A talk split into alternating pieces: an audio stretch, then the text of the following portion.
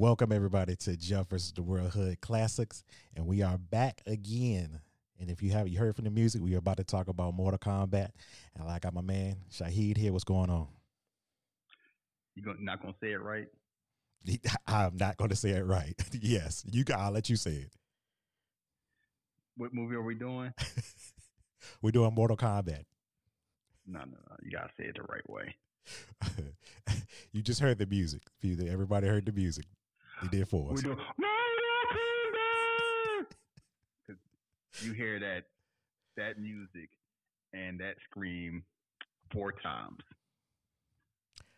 It's a lot. So they found a theme music and they liked. But yes, that's the movie we're doing.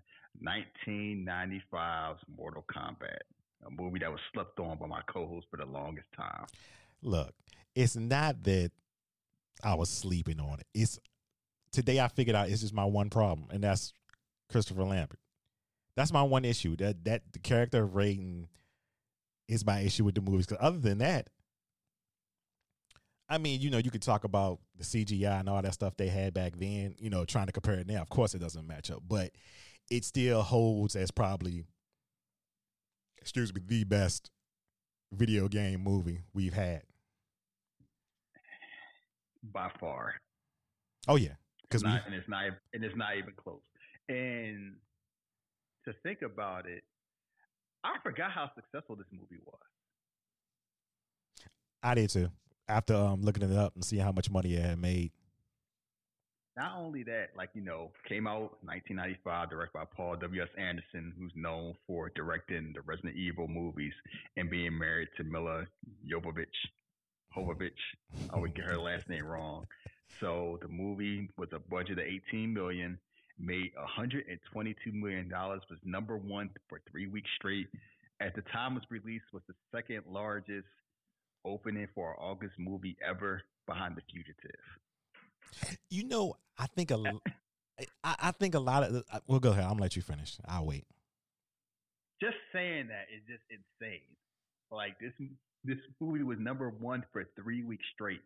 It cost less than Street Fighter. It made more than Street Fighter. And it was a better movie than Street Fighter. No doubt. A better movie than Street Fighter. And how do we describe it? Well, I say to you, a goofier, more violent version of Enter the Dragon. And it was a good Mortal Kombat. When you had texted that to me, it was a good thing that you told me that before I started watching it. Because as soon as I started watching this one, I was like, it's almost that first act, a bit by bit. Them getting on the boat, the jokes, and your boy Johnny Cage with all the luggage and stuff. I'm like, yeah, he's Roper without the gambling issues. And it makes sense considering the fact that Mortal Kombat is based off Enter the Dragon. Like the video game, you play the first video game, it's like, yeah, a lot of it's from Enter the Dragon. The island, Shang Tsung, the background, the music is like Enter the Dragon, you know, had a long shadow over a lot of things, not just fighting movies but video games.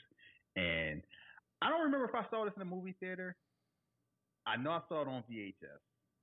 And it was one of those things where I just remember being out and watching. I'm like, wow, this is good. And not like, I didn't feel embarrassed watching it.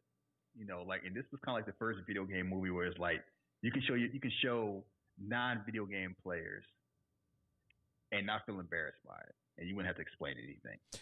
I have 3 stages with this movie.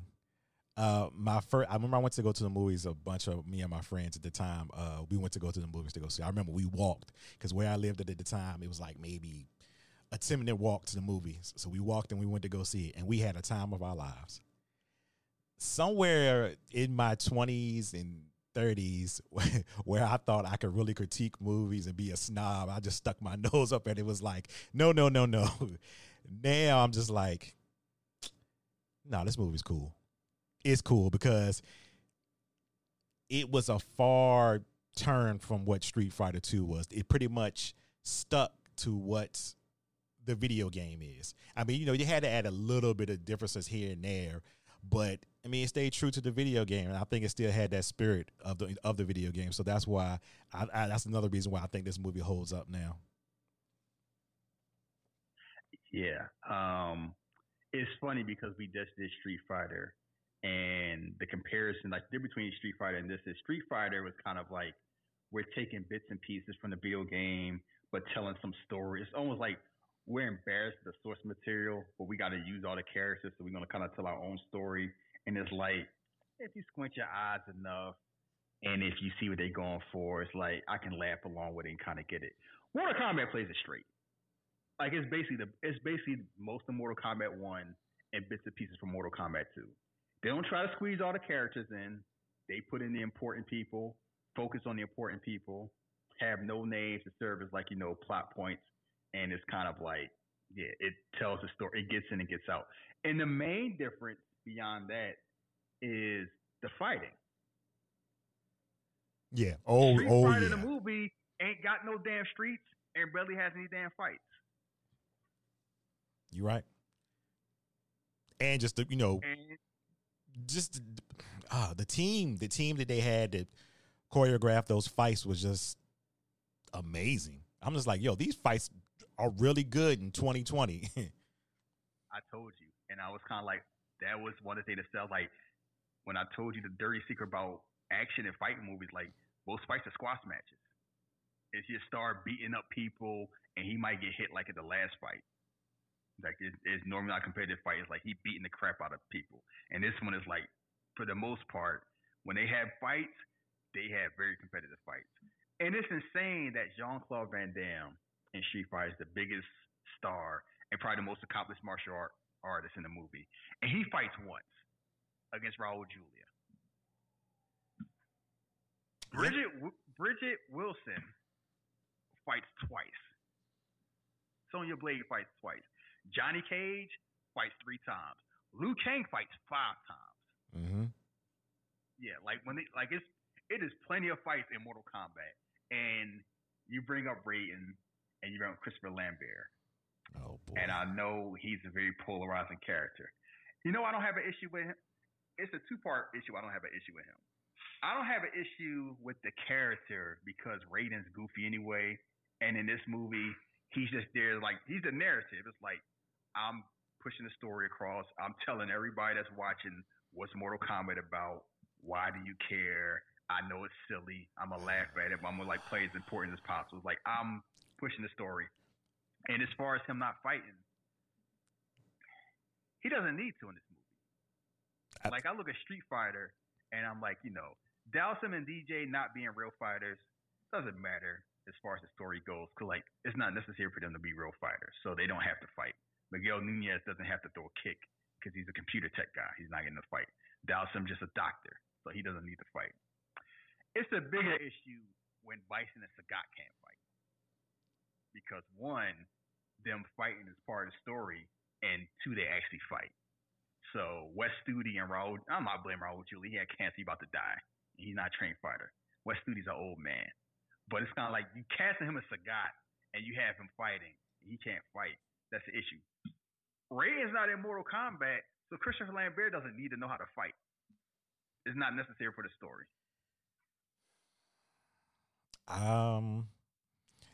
I'm with you that he's just there to narrate the story and, you know, tell all these people what's happening with the Earth Realm and Outer World. Mm-hmm. Yeah, I'm cool with you there, but I'm not sure that Christopher Lambert knew exactly what the character of Raiden was going to be because he's cracking too many jokes. He's cracking too many damn jokes. Okay, hold on, pause.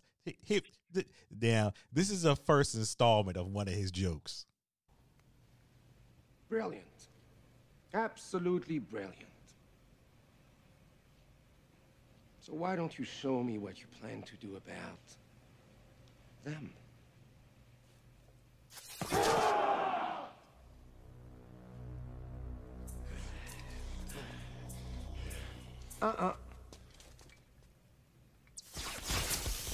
I don't think so.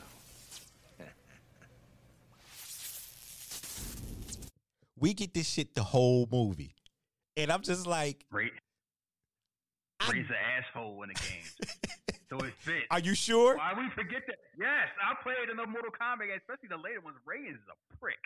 Okay, the later ones. Okay, I'm talking about just you said the movie's pretty much based off 1 and 2. We didn't really know who the fuck Raiden was. We just knew he was a badass with lightning. I'm the protector of Earth Realm. I'm getting these people to fight. I can really fight myself, but I don't really have to. I'm letting other people do it. Yeah, Raiden's an asshole. Okay, he's an asshole, and he screams out stuff you don't know what he's saying. What is he saying? We don't know. Because he's a prick. So, yeah, I know why you get mad at Christopher Lambert, because he walks around saying, that's why you went for America instead of trading for the tournament. Isn't it Liu Kang?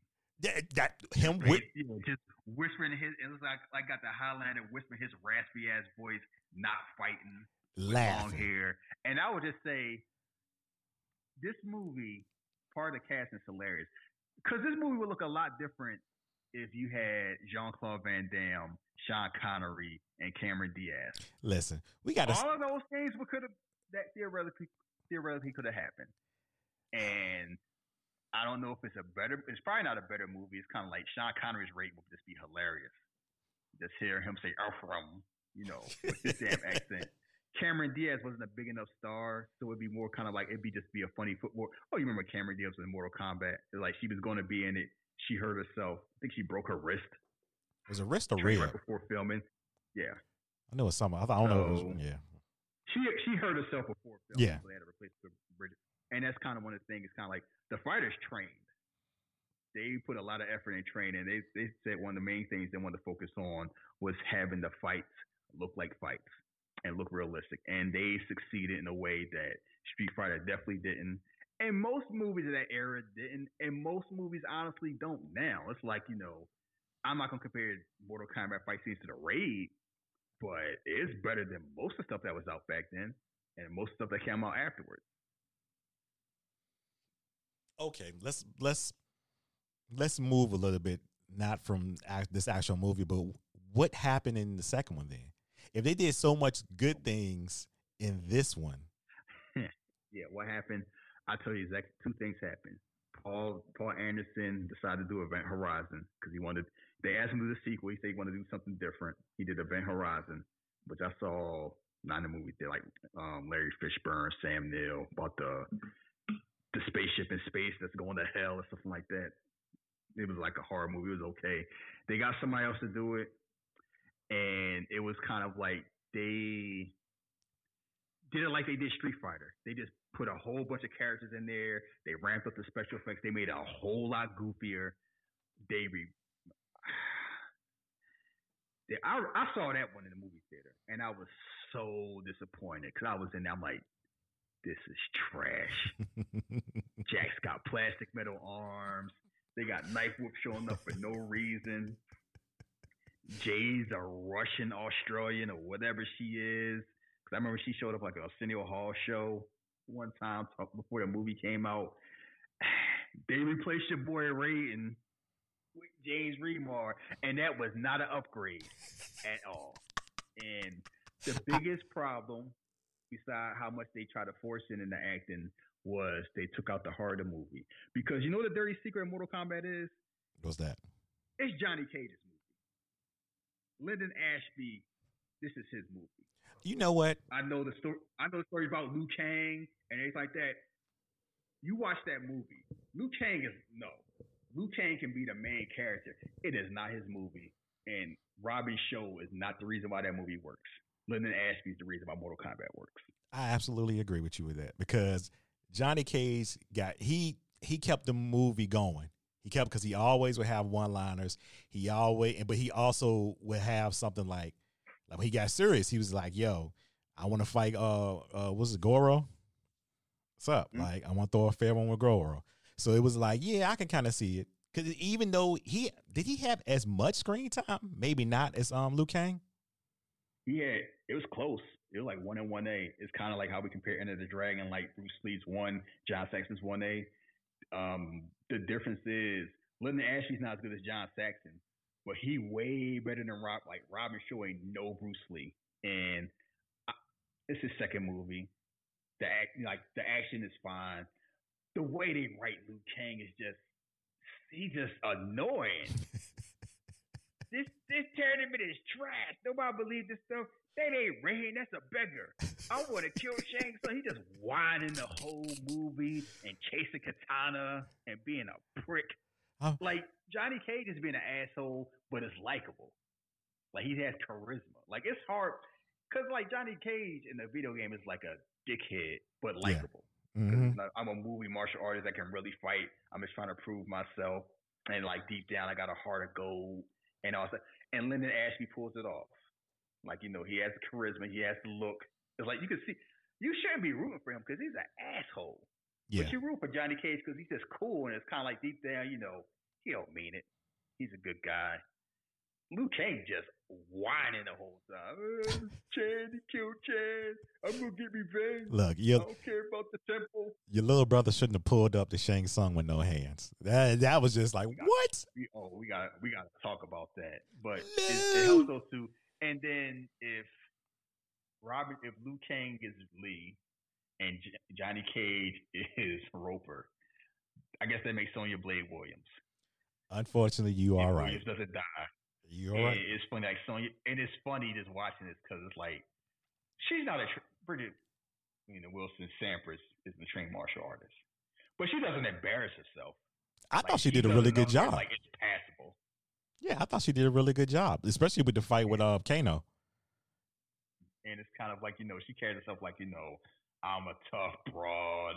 I don't need any help. Oh. I don't need to be vulnerable. I show just enough, for me to have a heart and why I got to work as a team. And she definitely has chemistry with Johnny Cage. Listen. Like that moonlighting chemistry, like I can't stand you, but I really like you. Way more chemistry than Liu Kang and Kitana, which... Oh boy, we'll get there. But Sonya Blade, 2/3 of this movie, she is not with it. She ain't with this I'm in distress, please help me. Oh, hold the door for me. No. She's like, get out of my way, I'll do it myself. She finds they put her in the prom dress.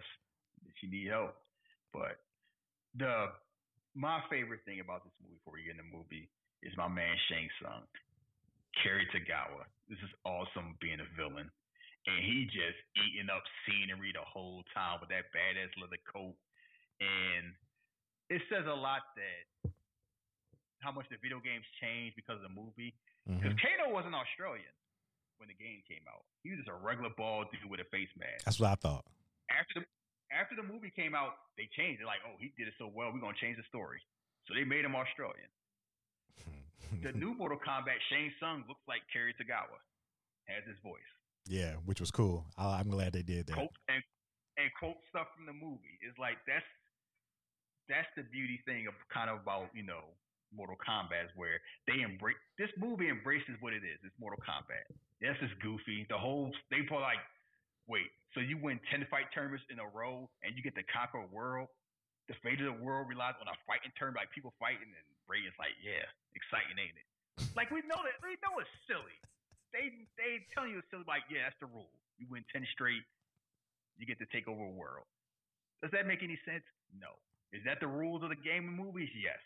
They tell you it, you either believe it or don't. But they recognize how ridiculous it is, but they don't laugh at it. They just play it straight. Yes, it's silly. So what? What you gonna do? Do it. Yeah, let's go ahead and jump into the movie, and I'll let you take it away. Or do you want to get a synopsis, or have we already said the synopsis too much already? Because it's pretty easy. If you see Mortal Kombat, you kind of know what it's about. If you play the video game, you know what it's about. But no, we go ahead and start with the movie. You talk about squash match. So I don't know who set this up, but the movie starts with the theme music, and then you see some, there's somewhere, I think it was filmed in Thailand, and you see they're like a temple, like the Shaolin Temple, and it's one guy's Chan. You find out Liu Kang's brother, and he going one-on-one with Shang Tsung. And you know it's about to go bad, because whenever it show up, the music go, yeah. And it's no damn, it's just cloud, no rain. And I'm sitting here watching this like, who booked this match? Shane was like, "Yeah, Shang Tsung, I'm gonna do it for my set. I'm gonna do it for the Shaolin." Like Bruce Pritchard got a hold of this match. I I'm looking at this like, Shang ain't playing nobody I know. I know that's what we Shang Tsung. This is the beginning of the movie. Shang is a dick. Like, I already know how this turning out. Like, even not knowing who this character is, like, this guy's about to be dead, so he's throwing a shitty ass spin kick. Shang Tsung barely moves. He just moves his neck the first time. Blocks the second one. Grabs the arm. Pimp slaps the shit out of him. Yep. Like 3 times. And it's funny, like, I don't know if Cary Tagawa was a trained martial artist, but he did enough to like, yeah, he put an ass whooping on Chan. Broke his damn back. And what you do? No, please. I was saying, just crying. No. Like, yeah. And then Shang Tsung pulls him up by the damn skull in the hair. Points at the screen like he cut a promo. Like, yeah, Liu Kang, this for you. Your brother's soul is mine. Woo! It's a little too late for that shit. You'll be next. Drops him, and then Liu Kang wakes up somewhere in America in some shitty-ass studio apartment, and he finds out, and it's a letter on there that's previously open. His grandfather sent him by Western Union. Dear Liu, brother dead. Did you return home? Did you see my tweet? Hey, the monks ain't got nothing, but they ain't got no money to be paid for no extra words. Good Lord, that used to be like Twitter when you had half the characters. Bring your ass home. Your brother dead. Bro, on Western Union sex. Brother dead, dear Lou. Brother dead, come home. Oh. Good Lord. It was saving pennies, man. I just laugh every time I see that. It's like, imagine getting in the middle. No, they don't got a phone. Nah, you saw how they were living. I ain't seen no women out there, so you know how they live. I saw a whole bunch of kids though. So they sent one of the students over there to the local Western Union. Absolutely. Down the street from the Shaolin Temple. Send this text to grandson. He needs to come home. And they probably his brother's body. And they said, you put an extra word in here, you're going to get this stick. So that happens. Then we go to Hong Kong. We see Sonya, Jax rocking the 1996 WWF haircut. They had black wrestlers rock. Ooh. You know, had the shitty box, no face hair. It don't look nothing like Jax. Oh, no. Yeah, he didn't. I felt bad for him. Yeah. And it's like they out there rushing Kano, Sonya like, I ain't got time to wait. She on her homeland tip. 60 seconds till we get out for him to shake. Trust me, Sonya, I got this. There's only one person I trust, Jax. You're talking to her. I'm like, oh, here we go. All right, Hillary Clinton. She ain't for here for all that. She persisted, like whatever. I know she a badass because she got a hat on. A hat on, a ponytail. She the shit out of these people in the club. Man, you're just trying to dance, mind your business. Somebody's teaching the back of neck with a shotgun. Yo, she is letting it go in the club. She letting that thing ring out. I'm like, wait a minute. Some of these people weren't doing nothing but dancing. She elbowing them. She hitting them. And then Kano there see him chilling. Like, oh, and my man, right on time. I love a woman that's punctual. Don't you? Mr. Shang Tsung. And then you get Shang Tsung. You realize how much of a pervert he is. It's like, you know, yeah, come on. You sure shoot from like, you know, you killed her party that you should follow you to hell. You know, just make sure she gets you on that boat. Sonya Blade must be in the tournament. You're like, oh, you know, maybe we'll share a cabin. And Shane Son don't like that shit. Come on. If you so much as lay a finger on her, you're going to need a CNI dog. Yo, what's going on with Shang Tsung with this Sonya? Get your hands off my woman. I'm like, Shang Tsung is an immortal sorcerer. And a champion of Mortal Kombat. He can get yams from any realm he wants. Why he sweating Sonya? You know why? It's the same reason why I'm like that with Dana. So I understand. I understand where he coming from. Okay, keep it going. Cam Shang Tsung. Lusting at these white women. He there. Because every time he sleeps, well, he's looking at his like, yes. Oh, yeah, he's looking crazy. I'm like, nasty bastard. So anyway, they out there in the club like a scene from Belly. Some dude come out. Sonya waits for him to shoot first. Cause she got the drop on him. She just waiting. He starts shooting the Uzi, blasted twice. Like, talking about where's Kano? Realize Kano went through the drainage ditch. Talking about where's Kano? He busy bleeding, about to die. She don't give a damn. She's trying to find Kano. So you see Liu Kang, see Sonya. One more person we need to see, Johnny Cage. Oh, boy. Yeah, the music out there, tailored suit, looking all sharp. And it's like, he's fighting four dudes in a like an airport hangar. Like, yeah, I believe.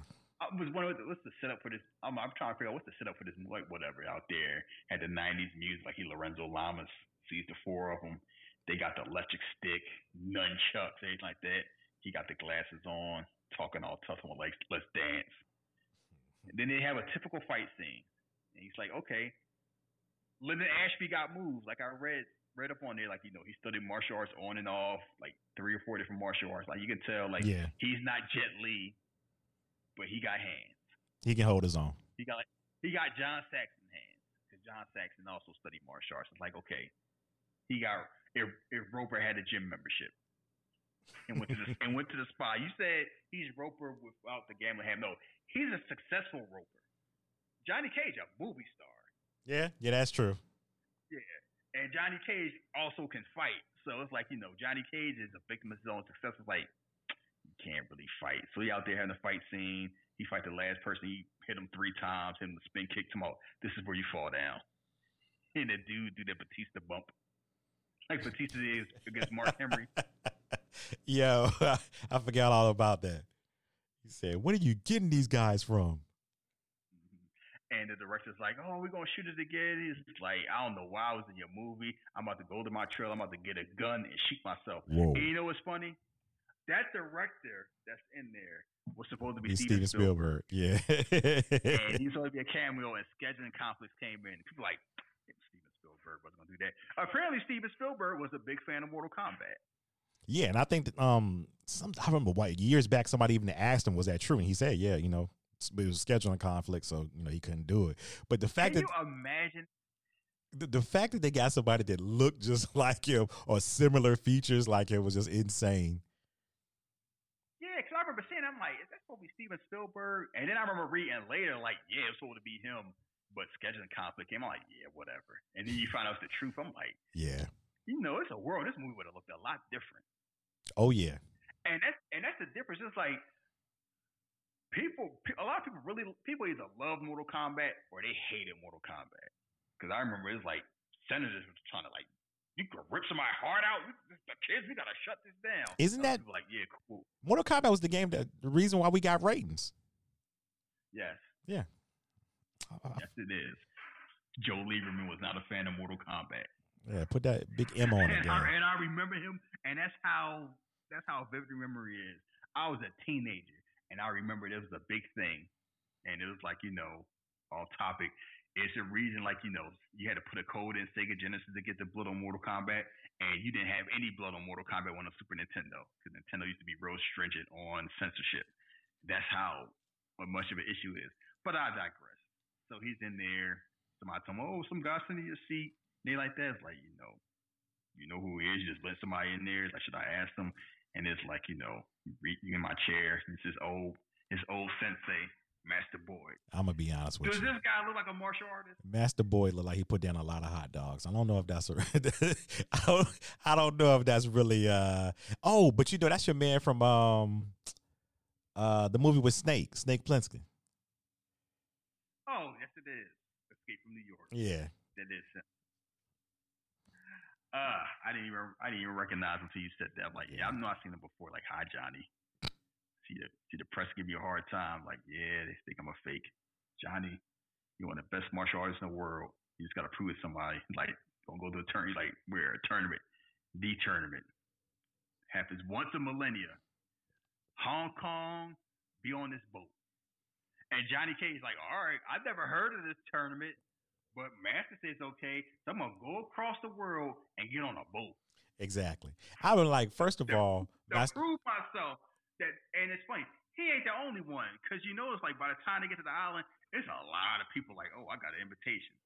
Yeah, but it's like the Kumite, like Hans Tournament. I need to know how Master Boyd know about this. I'm like, did you ever go and put your name in the hat? Did you ever run for it? We find out that it really isn't Master Boyd. Yeah. That's Shang Tsung. Sneaky. And you know what's funny? If you play Mortal Kombat 11, they make a comment on that, like Shang Tsung's, you know, Johnny Cage talking about Master Boy sends his regard. Yeah. Oh, I remember saying that Johnny Cage gets pissed, like killed by Sensei, and I just laughed at that line. So anyway, I wonder what Shang Tsung plan is. Why are you sweating Johnny Cage and Sonya? Like, I know why he's sweating Sonya, because he wants some of them cheeks. Mm-hmm. Why he give a damn about Johnny Cage? Just win.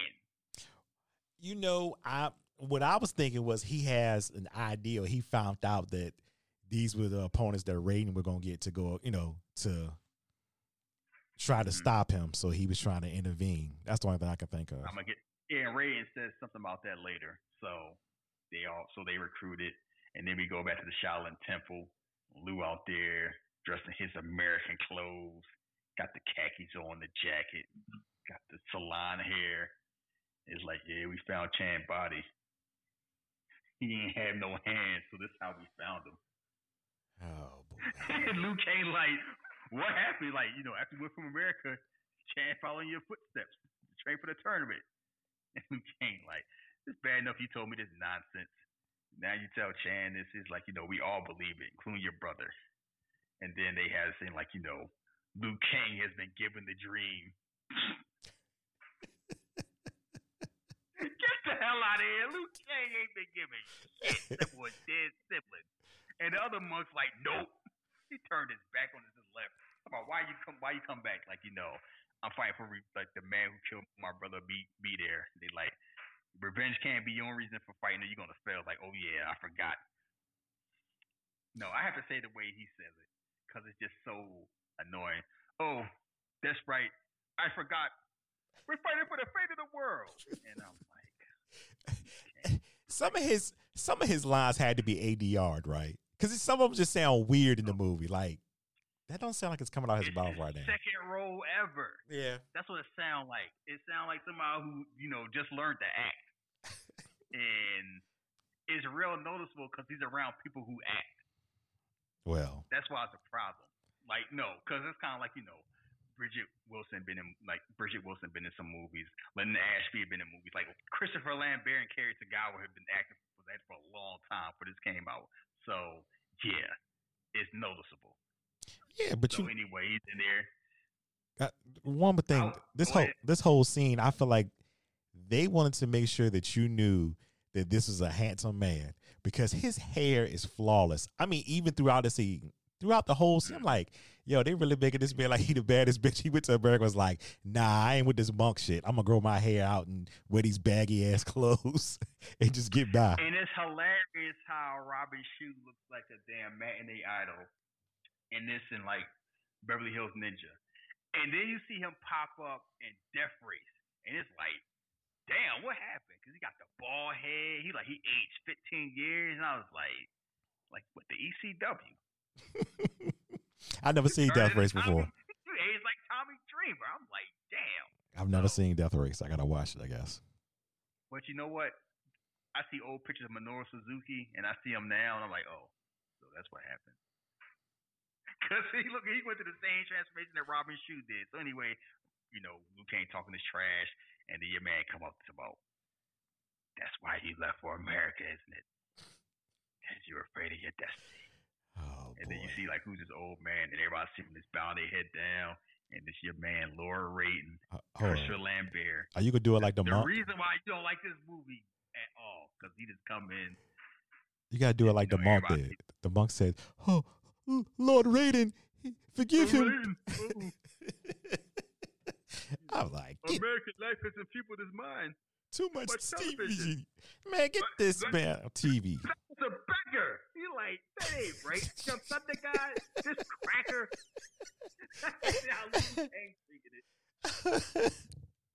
He might as well say like, that. Like, get up, grandpa. This is an old man. His grandpa, like, please spare his life, Lord Raiden. He doesn't know any better. He's like, you know, so you're going to win the tournament. Yep. Show me how. And Liu Kang like, nah, I'm all right. Oh, I'm sure you ain't afraid of a simple beggar. Liu Kang reach out. He get that damn thunder judo toss grabbing his back like he got a spine buster. I know you're like, Raiden ain't got no hands. He had enough hands to prove his point. Man, fuck that. Like I said, the Raiden character is cool and all. I'm still of the thinking that I'm not sure they knew where to go with the character. And being that it's a video game character, I understand you can go any way you want to go. But I'm not sure Christopher Lambert knew where to go. He was riding the fence with it. Like, either you can just tell jokes or you're going to have hands. Figure it out. Man, that whole thing is how you got to keep in mind. He's also blind. Like, he's nearsighted. Which is, like, Christopher Lambert has serious sight issues. So it ain't going to be a whole bunch of fighting to begin with. And I'm hilarious to think about that. Like, man was doing Highlander movies. You couldn't even see. Wait a minute. What? Yes, Christopher Lambert. You didn't know that? He is notorious for having serious sight issues. He ain't Stevie Wonder, but he ain't Tom Cruise and Top Gun either. I got you. He ain't rocking 20/20, but he ain't like it's yeah. He ain't nowhere close. He on the low end. Okay, I got you. Real low end. I got you. So it's probably good that he doesn't fight. And it's funny where originally this is gonna be Sean Connery, but like Sean, like maybe I gotta go on a boat on an island. I'm not doing that shit for their Mortal Kombat. Basically, he was like, you know, I ain't living on no damn island and going on a boat back and forth. You out your damn mind. Is why he's not reading. And that's hilarious to think in hindsight. Well, I learned something new today. They had the temerity, like, let's ask Sean Connery to be raiding. And two, he was like, I ain't riding on no boat every night to be in your fucking movie. You know who I am? Well, you know what? I'm James Bond. That makes sense because they had to build a home for him in The Rock. So, yeah, okay. He ain't doing all that traveling shit. So, anyway, he's out there like, you know, you join the tournament for revenge. You're going to lose. It's the, you know, this ain't what it's about and everything. I thought you don't believe in your destiny. And it's like, yeah, Liu Kang like, yeah, whatever. You might have a little lightning come out your eyes, but whatever. I'm going to get revenge. And it's like, you know, I'm sorry, Lord Raiden. Wish we had more time. Like, there's no one else. Like, we're out of, like, basically out of time. This who we got. See? And right there, that scene and that little piece of that scene right there, he played it so straight. And I'm just like, I wanted to see more of that. And that's what I thought the character should have been. I mean, he's straight when he needs to be, and he adds enough levity. Because it's kind of like, okay, you can only play Mortal Kombat so straight. Because the biggest elephant in the room is that it's a violent movie and plenty of people die. Mortal Kombat PG-13 is a hard thing to reconcile. It just is. Yeah, I mean, I can do that. Because Mortal Kombat is notorious for being like an R-rated video game and being an extremely violent video game. But you limit your fan base. Like, movies have this thing where it's kind of like, you know, we're trying to get the most amount of people for the longest time. It's like, I don't know when it changed, but it got to a point where it's like, you know, R restricts us too much. We just do PG-13. Like, it was still like big R-rated blockbusters, but it's kind of like moving out of wayside by the time like that mid-90s came. Because, like, you know, you mess with your money. And they decided for, like, you know, we go R-rated, have a niche, but kids can't see our movies. Kids in the main food play Mortal Kombat, so we're going to have them see our movie, just make it PG-13. Making that change is beneficial box office wise, but it's compromise you have to make. So if you're doing that, you got to have some humor in there, because otherwise, like, Mortal Kombat's goofy as it is. You can only play it so straight. So that's why I'm not bothered by Raiden cracking jokes, because he doesn't go overboard. He does it every now and then. No, he doesn't go overboard. For the most part, he plays it straight. Like, every 3 or 4 minutes, he'll drop something. He'll drop a little one line or crack a joke. For the most part, he plays it straight and tells the story. I'm cool with the narrative. I just thought it was too many jokes. But you explaining it that way, and if I watch it again anytime soon, that may make me see it a little bit different. Yeah, you don't want it to be too grim. And it's kind of like, because keep in mind, at least his jokes are funny. Because Street Fighter, Van Damme cracking plenty of jokes. Yeah, but they do. Were you laughing with the jokes, or were you laughing at him because he would sound like an idiot? I was laughing at him because he sounded like an idiot. At least I did. I laughed with Christopher Lambert because it was just funny, but I just thought it was unnecessary. So I had more fun with his character. I just feel like that character was a little bit a draw. Took me away from the movie at certain times. But I get it. But now that you're saying that, it's crazy because we're about to get an R-rated Mortal Kombat movie, and it's like maybe, you know, I'm pretty sure it's going to be a lot of violence in it now. How dark and how humorous is going to be, you know, tricky, because you see how this one went with the first one and the second one, so it all depends how they, you know, how they're going to play it with this one. But you know, I mean, it's R-rated with a whole bunch of people who got hands in real life. Yeah. So I guess we'll see. But anyway, so as everything's set up, they go into the boat, and Johnny Cage show up in the limo. I guess he thinks, you know, Mortal Kombat lasts a month because he got like 6 briefcases. He's in his Roper. He's in his Roper bag. Act like Roper. See Liu Kang like, oh, you carry my bags. Liu Kang like, what? I give you money. You take my bags. You understand that? Now you speak slower. Like Liu Kang like, oh, yeah, I got that. Let me get your cash. Grabs the suitcase, drops in the water. And he's like, oh, thanks for the cash. And Johnny Cage like, he's not asking to park the car. Like, at least, like, it's funny. He just kind of like, yeah, I take the L. Like, Johnny Cage takes a lot of L, but he laughs them all off. Yeah. So, like, you know, whatever. He's almost a class clown. He's likable, because he can laugh at himself. Yeah. Like, that's necessary, but it's like, okay, you can like this character. Yeah, he's an ass, but it's like, he's self-aware. And that helps. And Sonya, meanwhile, she sees Kano on the boat. And she like, oh, there ain't no trap. I just see Kano on this mysterious boat with this fog. I'm going to run with no backup. Jack's like, Sonya! No. Hey, Sonya! No. That's all you see. It was not, come back, not wait for me, not wait for backup, not I'll come with you. Hey, Sonya. He was too quiet. He said, Sonya, no. He was almost whispering. I'm like, do you really want her to come back? You just, I don't know. He's probably glad. Like, she ain't trust me anyway. Fuck her. So they on the boat, and they look, you know. So Sonya's looking for Kano. Liu Kang's looking for Shang Tsung, or whoever he is. Like, he doesn't know who killed his brother, but looking for the person who killed his brother. And Sonya just, you know, Johnny Cage looking for the damn toilet. So they get it, you know, they get under there, they get the bottom boat, and Johnny Cage flirting. So he ain't here for flirting. So he put a gun out. Like I ain't here for play. Like, where's Kano? Like, I don't know where Kano is. Johnny Cage, baby. You wanna know who I am? Like, I got time. Like, she about to plug him. Yeah, like, she said, stop wasting my damn time. I'm here on a mission. So, and then they see Shang Tsung like, oh, I'm looking for this dude named Kano. It's like, I don't know who it is, but this is my boat. If you want to look around, I'm happy to give you a tour. That's a slimy bastard. I mean, he know what he wants.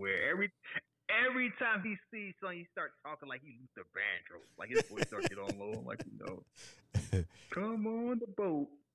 Listen. Make sure your heart floats. That man shooting like, it. He just want to start singing a damn song. Like, good Lord. Shang Tsung is shooting his shot. Mm-hmm. And after that shot don't work, who shows up? Scorpion and Sub Zero. With the means Johnny Morrison slow mo. Mm-hmm. Slow music. You see, like they're like, you played a video game, you know exactly who that is. And just in case you're not sure, you know, Shang Tsung like, Scorpion and Sub Zero, dangerous enemies, but slaves under my power. So it's like, that's why they're working together, because they normally enemies. It's like, okay, the Shang Tsung's AOP. So you pull the gun out. Sub-Zero frees the damn gun. And then this, you brought up CGI. I remember the first time I saw, I'm like, okay, you got Scorpion. You got to do the spear. How they going to do it? Mm-hmm. Making it alive was the surprise. I'm like, okay, I wouldn't even thought about doing that, but it kind of makes sense in the whole thing. I remember the first time I came out of town, like, ew. Like, it just looked nasty. You just, you know, and it's funny where Johnny Cage is like, the fuck? Like imagine you Johnny Cage. You just, you used to doing action movies.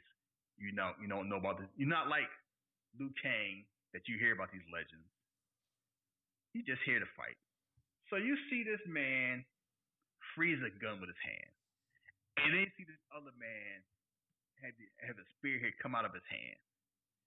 And Johnny Cage got his face like, am I high? Like he got that just befuddled look like, am I seeing what I really think I'm seeing? Like he ain't like I'm shocked. This is kind of like, he's speaking for the audience. He's doing with somebody who's never played Mortal Kombat before. That they have the Johnny Cage expression. Like, what's going on? Mm-hmm. So right before they about to fight, you see two Thunderbolts come, a red and a blue. Scorpion Sub Zero off the plate, and it's your boy Raiden. Enough. Like he's a man like he only got hands. He got to use his powers. Like he just wants to see Christopher Lambert throw a shitty spin kick. Okay, one question. Yep. And did you notice this? Every time Raiden showed up around Shang Tsung, he would always give this little passive aggressive bow. Yes, Lord Raiden. Lord Raiden, we're honored by your presence. Yeah, he did a couple times. Yeah, I didn't notice that until today. I was like, oh, he being a real asshole right now. I mean, it is a thunder god, so it's like rules are kind of rule. Like they like, and they both seem to be sticklers for the rules. Shang Tsung kind of bend the rules, but he don't break them. He's real, like protocol or anything like this. And Raiden's the same way. It's like, you can't fight the fight for the tournament.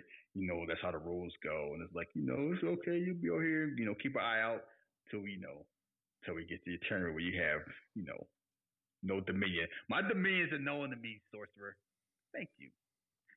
Like, I know what block I'm supposed to be on. Like, you don't get to tell me, like, what I'm doing. He's like, Ron, like, you're just a defensive coordinator, but when the game starts, I'm the coach. Raiden ain't trying to hear all that. So he bounced all out, and then Johnny Cage like, what's going on? Like, explaining the tournament. Like the tournament. Like about, it's funny, the story of Mortal Kombat is insane. How would you explain it to somebody? The story? No, like Raiden's breaking out the Visual Mortal Kombat, like it's a fight tournament, like every millennia. Realms fight each other, and it's like the realm of Outworlds ruled by Emperor, and they never mention Shao Kahn's name. Yeah, they say Emperor. That's never. It. They just say the Emperor. I don't know why they don't. Because they waited to the end. But here's the thing: Shao Kahn was like Kitana's in the movie, Reptile's in the movie, so Mortal Kombat 2 was out. Wait a minute. Did the people who filmed this movie have in their mind, oh, I just know we doing a sequel with the same crew? That had to be what it was happening. Because how that movie ended, you was like, okay. And then when you got it, just, two, it was a whole different, it went on. I mean, things change. But yeah. It's kind of like, it's opened up, like, the movie basically ends, like, okay. When we have Mortal Kombat 2, we know exactly where it's starting at. It's just weird where they mention everybody else, like, oh, the Emperor. But they don't say Shao Kahn. Like, he basically takes over Outworld. His armies want to take Earth. You got to win 10 straight tournaments. They won 9. Damn. How crappy was Earth? Lost 9 straight? Did you see some of the competitors other than the trio? Yeah. Yeah, I know why. I did. Like, a whole bunch of Shelton Benjamin. Like goddamn Art Lean. They won 9. This will be the 10th one. And Sonya Blade talking about, the fate of the universe, having with a fight tournament. Like, yeah. That's exactly what happened. And then it's like, okay, it started. Shang Tsung on the top of the boat. I don't know what he doing. Besides, it has begun. Like, he's just on a boat creating lightning. He's getting the mood right for everybody. I guess it's like just the portal to Outworld. Cause they get to the island and all of a sudden, the compass ain't working, the radio ain't working. They don't know where they're at, so they get there. Apparently, Johnny Cage had 9 bags. Oh yeah, at least he struggled with everything. He's just like, you know, legends.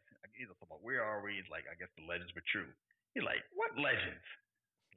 Like, what's going on? Johnny Cage is like, what the hell? I thought it was gonna be a fight term. You know, it'd be good for my career. You know, do it for prep. You're right. And he out there struggling. And I was laughing. He was climbing the stairs. He almost rolled down the damn. He almost rolled I caught down that. The stairs with his bags. He's about to break his neck. Yeah, he dropped two of them. Was out to break his damn neck. They out there climbing. Sonya's trying to figure out what's going on. Like, oh, your radio works fine. Check the compass. Compass is going over and over again. Sonya's like, you know, trying to call Jax. It's like, where are we? You know, he's like, do I look like your travel agent? They all piss at each other, yeah. And they trying to figure out what's going on. And it's enough stuff. Okay, so they're at the island. Mortal Kombat's explained. The storyline's explained. You know, the intentions and the motivation for all the characters. It only what, 20 minutes, 25 minutes gone by? Yeah, 25 or 30 minutes. Yeah, you're right. Yeah, like it is a lot of heavy lifting. Like a lot of that's the thing about this movie. It utilizes time where it's like it ain't a whole bunch of wasted time in here. And it's like, you know why everybody's doing what they're doing. They get there, they get to the island, and it's like Enter the Dragon. So they out there chilling, eating everything like that. And then Shang Tsung. Boy, imagine you had a banquet, you eating all good, chilling. Shang Tsung coming here is like, you know, you've been chosen for a great tournament of Mortal Kombat. You know, treasure these moments as if you're last. We're going to have an exhibition. And then a whole bunch of ninjas just come over to tip your food over, knock your damn table out. You just smack the drink out your hand. It's like, shit. Yo, that shit did happen out the blue. They were like, they had just like really sat there, you know, about to get the eats and drinks on, and then these people are like, nah, fuck that. You knocked my turkey leg out my damn hands. Like, shit, this ain't, can we move? I can move over to the side. Like, damn, I got a plate. They just flip it over. Like, this is like, Han didn't do all that. And the Dragon is like, you know, he was just throwing darts. Shang Tsung ain't time for that. So, knock over all the tables, and then the warriors come out, and then Sub Zero's out there. And this no-name dude got abs, spin kicks in his pajama pants and all that. And all that shit didn't make a difference. Hey. I don't know what he thought he was going to do against Sub-Zero. Hey, what I'm trying to figure out is like, you didn't see him. You didn't see that big blue light that was coming out of his hand. That he was charging up. I'm sure it ain't the first time. You ain't hear like, you know, street like Sub-Zero got to get that thing on him. Watch out, like, nah, I'm going to do some cod, I'm going to do some spin kicks, I'm going to rush him straight on. Like it's like I'm Q from Juice. Yeah, he's stupid. I ain't going to duck. I ain't going to dodge. I mean, I know Mortal Kombat was still in 2D, but that don't mean you have to fight in 2D in real life. You can kind of like roll, but like, nah, I'm going to go out there. I'm going to spin. I'm going to do some punches. Like, all like that. And Sub-Zero is charging up. Mm-hmm. So if you see all this blue shit coming, and his name's Sub-Zero, you ain't thinking like, I don't know about this one, Chief. It was like, nah, I'm going to rush him. I mean, trying to rush him with a jump kick. I mean, Sub-Zero just raises his ass. Boom! Hits the steps. Explode. Oh, this is a skull. You might have saw Sonya Blade. It was like, yo, I'm going to try to shoot my shot. Show what I can do. Yeah, Sub-Zero shot his shot. I can see the piece like flawless victory. Oh, Johnny Cage is like, what the fuck? Like I should have stayed home. Yep, he's like, I don't need to be here. My hands ain't that good. Like I need to go. Like I just be a movie star. I don't need to like fuck being legit. So anyway, then one of my funniest scenes coming here. So they out there looking for, and he's like, that's Shang Tsung. And Liu Kang is like, I'm going to fight Shang Tsung now. He's like, did you just see what happened? Johnny Cage, like, you don't slow your damn roll. Mm-hmm. So anyway, they looking for him, and they see Kano out there chilling. Got a whole plate. Got the turkey leg, got the grapes, got the wine out there. And he talking the stories like, oh, This is weird. So, you know, so he frees this guy, right? And then he explodes. I could see his guts and everything. Stop, because you don't sound like Kano. You sound like Idris Elba. Stop. I almost lost my lunch. And then he hears somebody like, that's disgusting. Who he talking to? Goro. Goro. I was wondering how they were going to do Goro. It was, I mean, hey, they had to work with what they had back then. It was cool. All things considering, they did a better job than Black. Because like CGI wasn't that big. Like CGI had just started, but yeah, we're talking about like Jurassic Park budget. So you can only do so much with computers, and old CGI does not age well.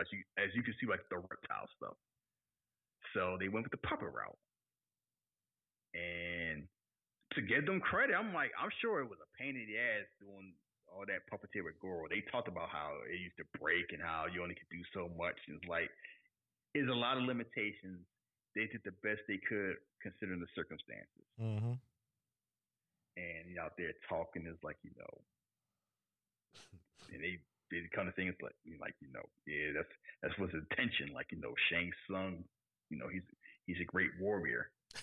He's like, you know, the wise cultivate his favor. And Kane's like, I see nothing. Like, where's all this great verse? She's like, you fool. Cultivate souls. Yo, Goro was talking mad trash to Kano, and Kano couldn't do nothing about it. You know, like, you fool, you know nothing. And he's like, oh, I heard you about royalty yourself, right? He's like, I'm Goro, general of the armies of Outworld and prince of the subterranean world. To Shou Kahn, like, subterranean? So I'm like, underground. That Kano don't know what's going on. Yeah, he's a dumbass. Kano like Bodhi from The Wire. Like, he never left the fifth grade. Man, and he hit that. What did he ask? He said, "What I want to know, if this Shang Tsung so great, why does he have to crummy boat?" I was like, yeah, yeah, you know, like that. What happened out there? That's not very fair. You know, on the fight, 1-to-1, man-to-man. Hand to hand, just like my daddy taught me. Oh boy, it's hilarious. Kano talking about fair fight. Like, yeah, all right. Yeah, he's like, you know, well, I'm trying to big deal myself back home. Goro rides up like, lucky for them. Back, spilled a drink on his leg. Like, say something else. Yeah, because I'm almost sure Kano pissed himself when he stood up. Goro was about to, and it's funny where I'm sure Goro got used to seeing a damn four-armed dragon. Johnny, I guess at this point, Johnny Cage is like, oh, well, we here now. Yeah. We seen, because I know if I be seeing Goro, I'm like, what the fuck is this? If I see Goro, I ain't saying I'm just going to leave.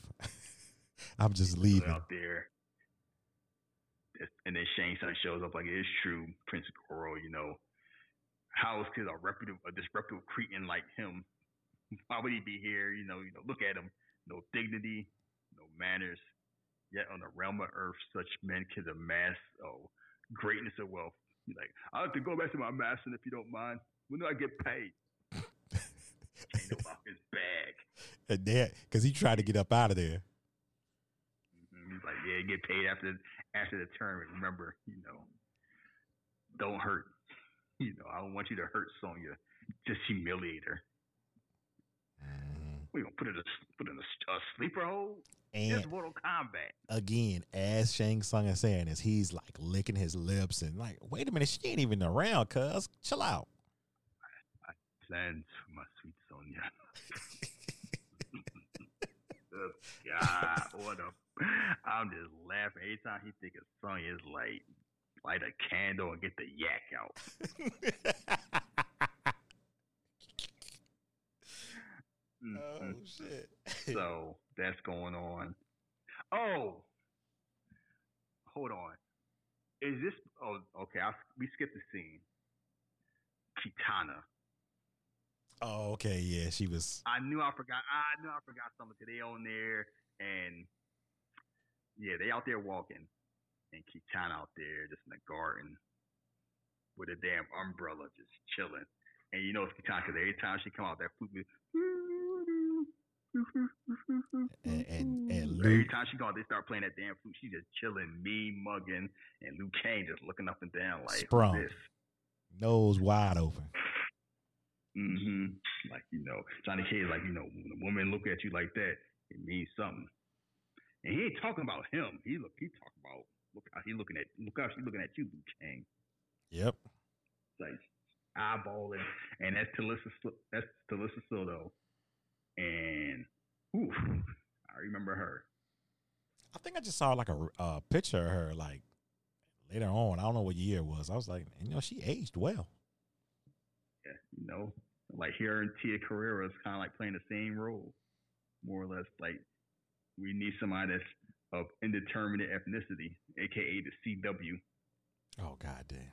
Come on. Am I lying? You telling the truth. You know, we be having people on shows like, what's your background? I'm from 6 different countries. Yeah, you got a lot of Vin Diesels, so you don't know what they are. They got a lot. Yeah, they got a lot of diners on there. There you go. I'm Brazilian, Nigerian, Dominican, Chinese, Dutch. I'm all over. Like, damn, what?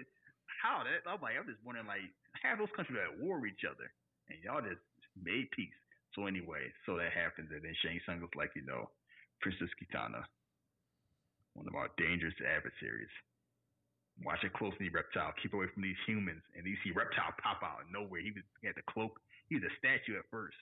He just pop up, looking like Donkey Kong Country Lizard. I mean, they had MacBooks out back then, so I give them credit. So you're out there, you know, cloaks, and then she kind of just go back to mean mugging. That's what she do. Like the first half of the movie, whenever she pop up, she just face off, frowned up, like, "You better give me my damn Sephora." You would be too. Playing. She pretty much held hostage by Shang Tsung, and he lusting out for a white woman. Mm-hmm. So anyway. About, you know, you gotta watch out. We got plans for Sonya Blade, Morning Goro, like, you know, the Kung Lao's descendants out here. Talking about Liu Kang, it's like, why should I worry about? And you know, Liu Kang ain't nobody. I seen him. He'll pose no problem. Shang Tsung, ain't no time for your foolish pride. Like, you know, we close. We ain't blown no 3-1 lead. Exactly. So stop talking about that. Then you bring up Kitana, talking about, you know, she's the rightful heir out world, and she pissed. She probably working for the humans. And then he's like, well, I'm not going to fail. I ain't worried about that. Then one of them make a noise. It's like, you know, what happened? We're not alone. So Shang Tsung figured like, oh, they stooped on my plan some Scooby-Doo stuff. And then it's this funny thing. They try to figure out like, you know, Johnny Cage is like, why they want you, Sonya? Why are you so important, Liu Kang? And Liu Kang out here looking for Shang Tsung. And he's like, you know, I'm going to follow Kitana. Like, what's the point of the... Forget about her. She's 10,000 years old. So what? Listen. When he told her Liu Kang, that Liu Kang looked at him like he might as well say so. She don't look 10,000. Exactly. He wanted it. That made all worried about how old he is. So Liu, she's 10,000 years old. So what? Yo. Oh my God. When men want the box, they don't give a damn where it's coming from, how old it is. Don't matter. And Sonya just looking at this, whatever, talking about, yeah, I'm gonna follow. I think she went here this way. I smell the perfume. Before first they looking around and Liu Kang's like, what in the world's going on? Then get misted by Reptile. Oscar shit. I thought Liu Kang was gonna be blind for the rest of the movie. Yeah, me too. Yeah, I was like, oh my God, he just did the Great Muda. What the hell's going on here? Like, what happened? There's someone there. There's something else. No shit. I don't know. I just got sprayed in the face by an invisible lizard. So that happened. They crossed a bridge. They just trying to figure out what's going on. Like these cobwebs. Like I think I smell. You know, Kitana, her perfume. And Sonya's like, I smell something. Bullshit. And then Johnny Cage mouths what she said. Like, she's like, whatever. Like, Sonya ain't here for the nonsense. She just looking for Kano. Yep. On one hand, Liu Kang lusting after this millennia-old woman that he just met. And then on the other hand, Johnny Cage on his nonsense. So they both out here chasing the box. Basically. So they get there, and then it's like they out there at the dinner table. We got company. It's like 9 straight.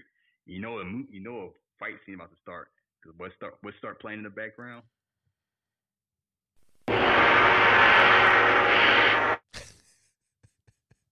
Exactly. We got company.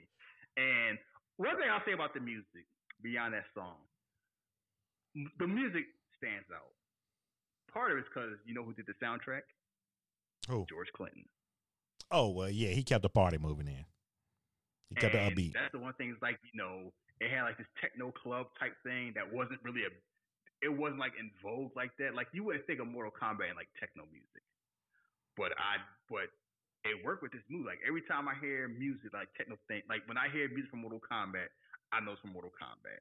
Yeah. Like the music is, I couldn't tell you none of the music from Street Fighter at all. The MC Hammer song.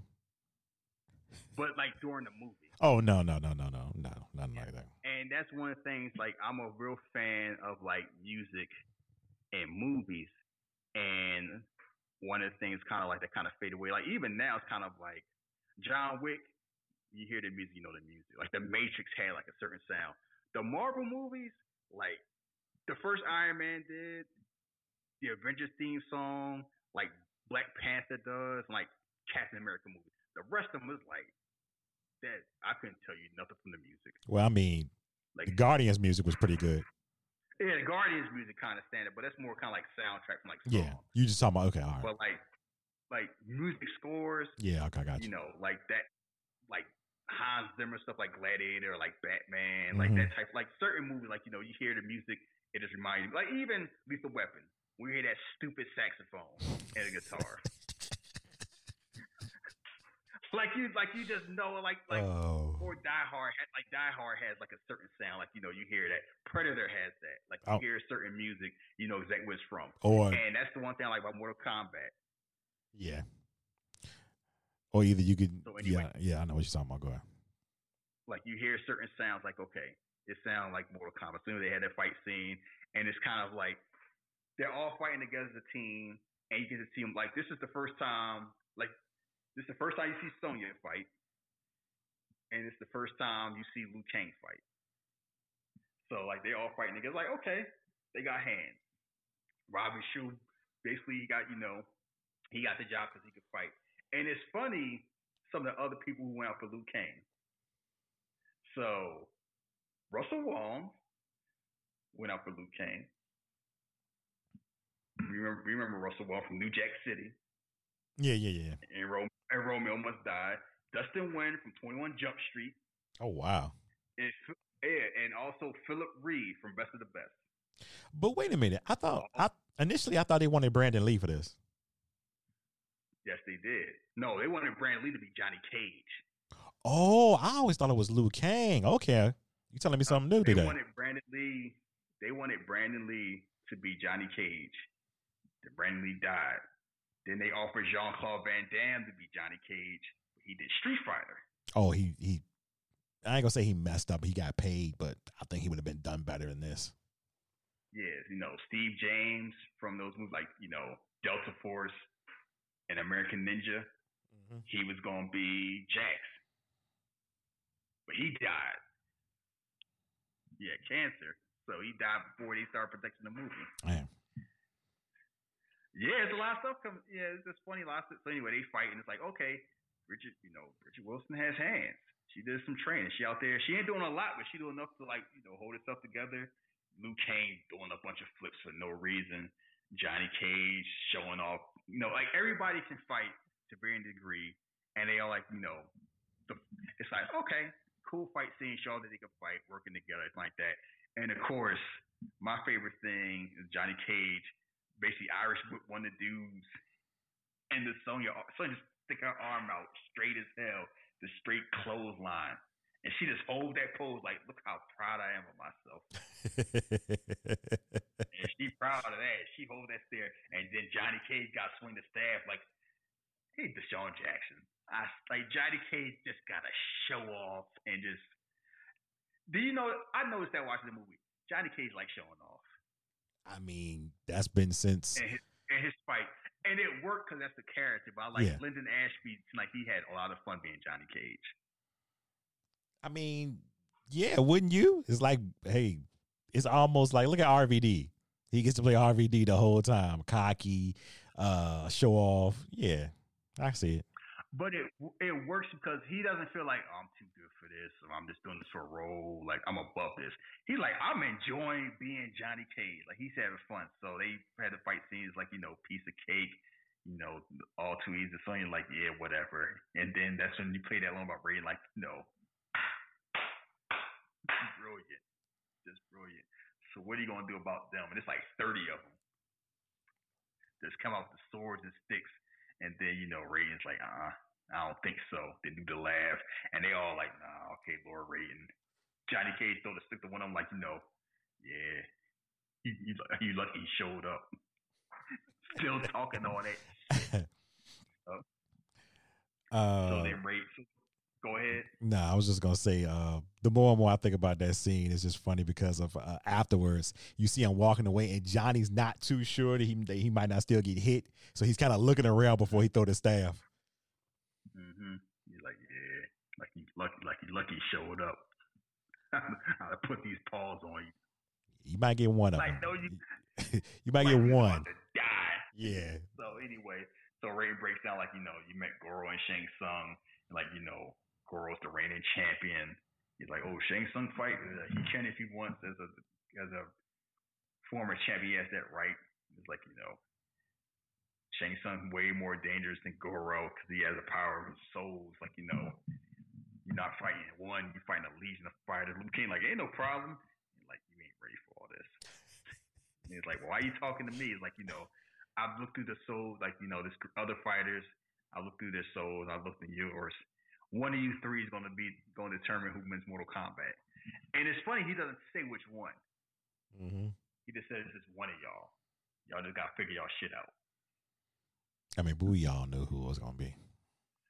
I mean, you know, if you played a video game, but it's funny, like the movie play out, you thinking it might be Johnny. The way the movie plays out through like 2/3 of the movie, it leaned toward Johnny Cage. Because he's the one making, like, he's the one pushing it and making a common sense of Liu Kang. I want revenge. I want Shang Tsung. Well, that's why I said, and that's what I'm thinking, the reason why he was the easiest choice, because he wanted revenge, and they already set it up at the beginning with his brother. Mm-hmm. Like, the way the movie sets up, like, of course, it makes it to the end, like, Liu Kang, because it's about Liu Kang and his redemption thing. But common sense wise, it should be Johnny Cage.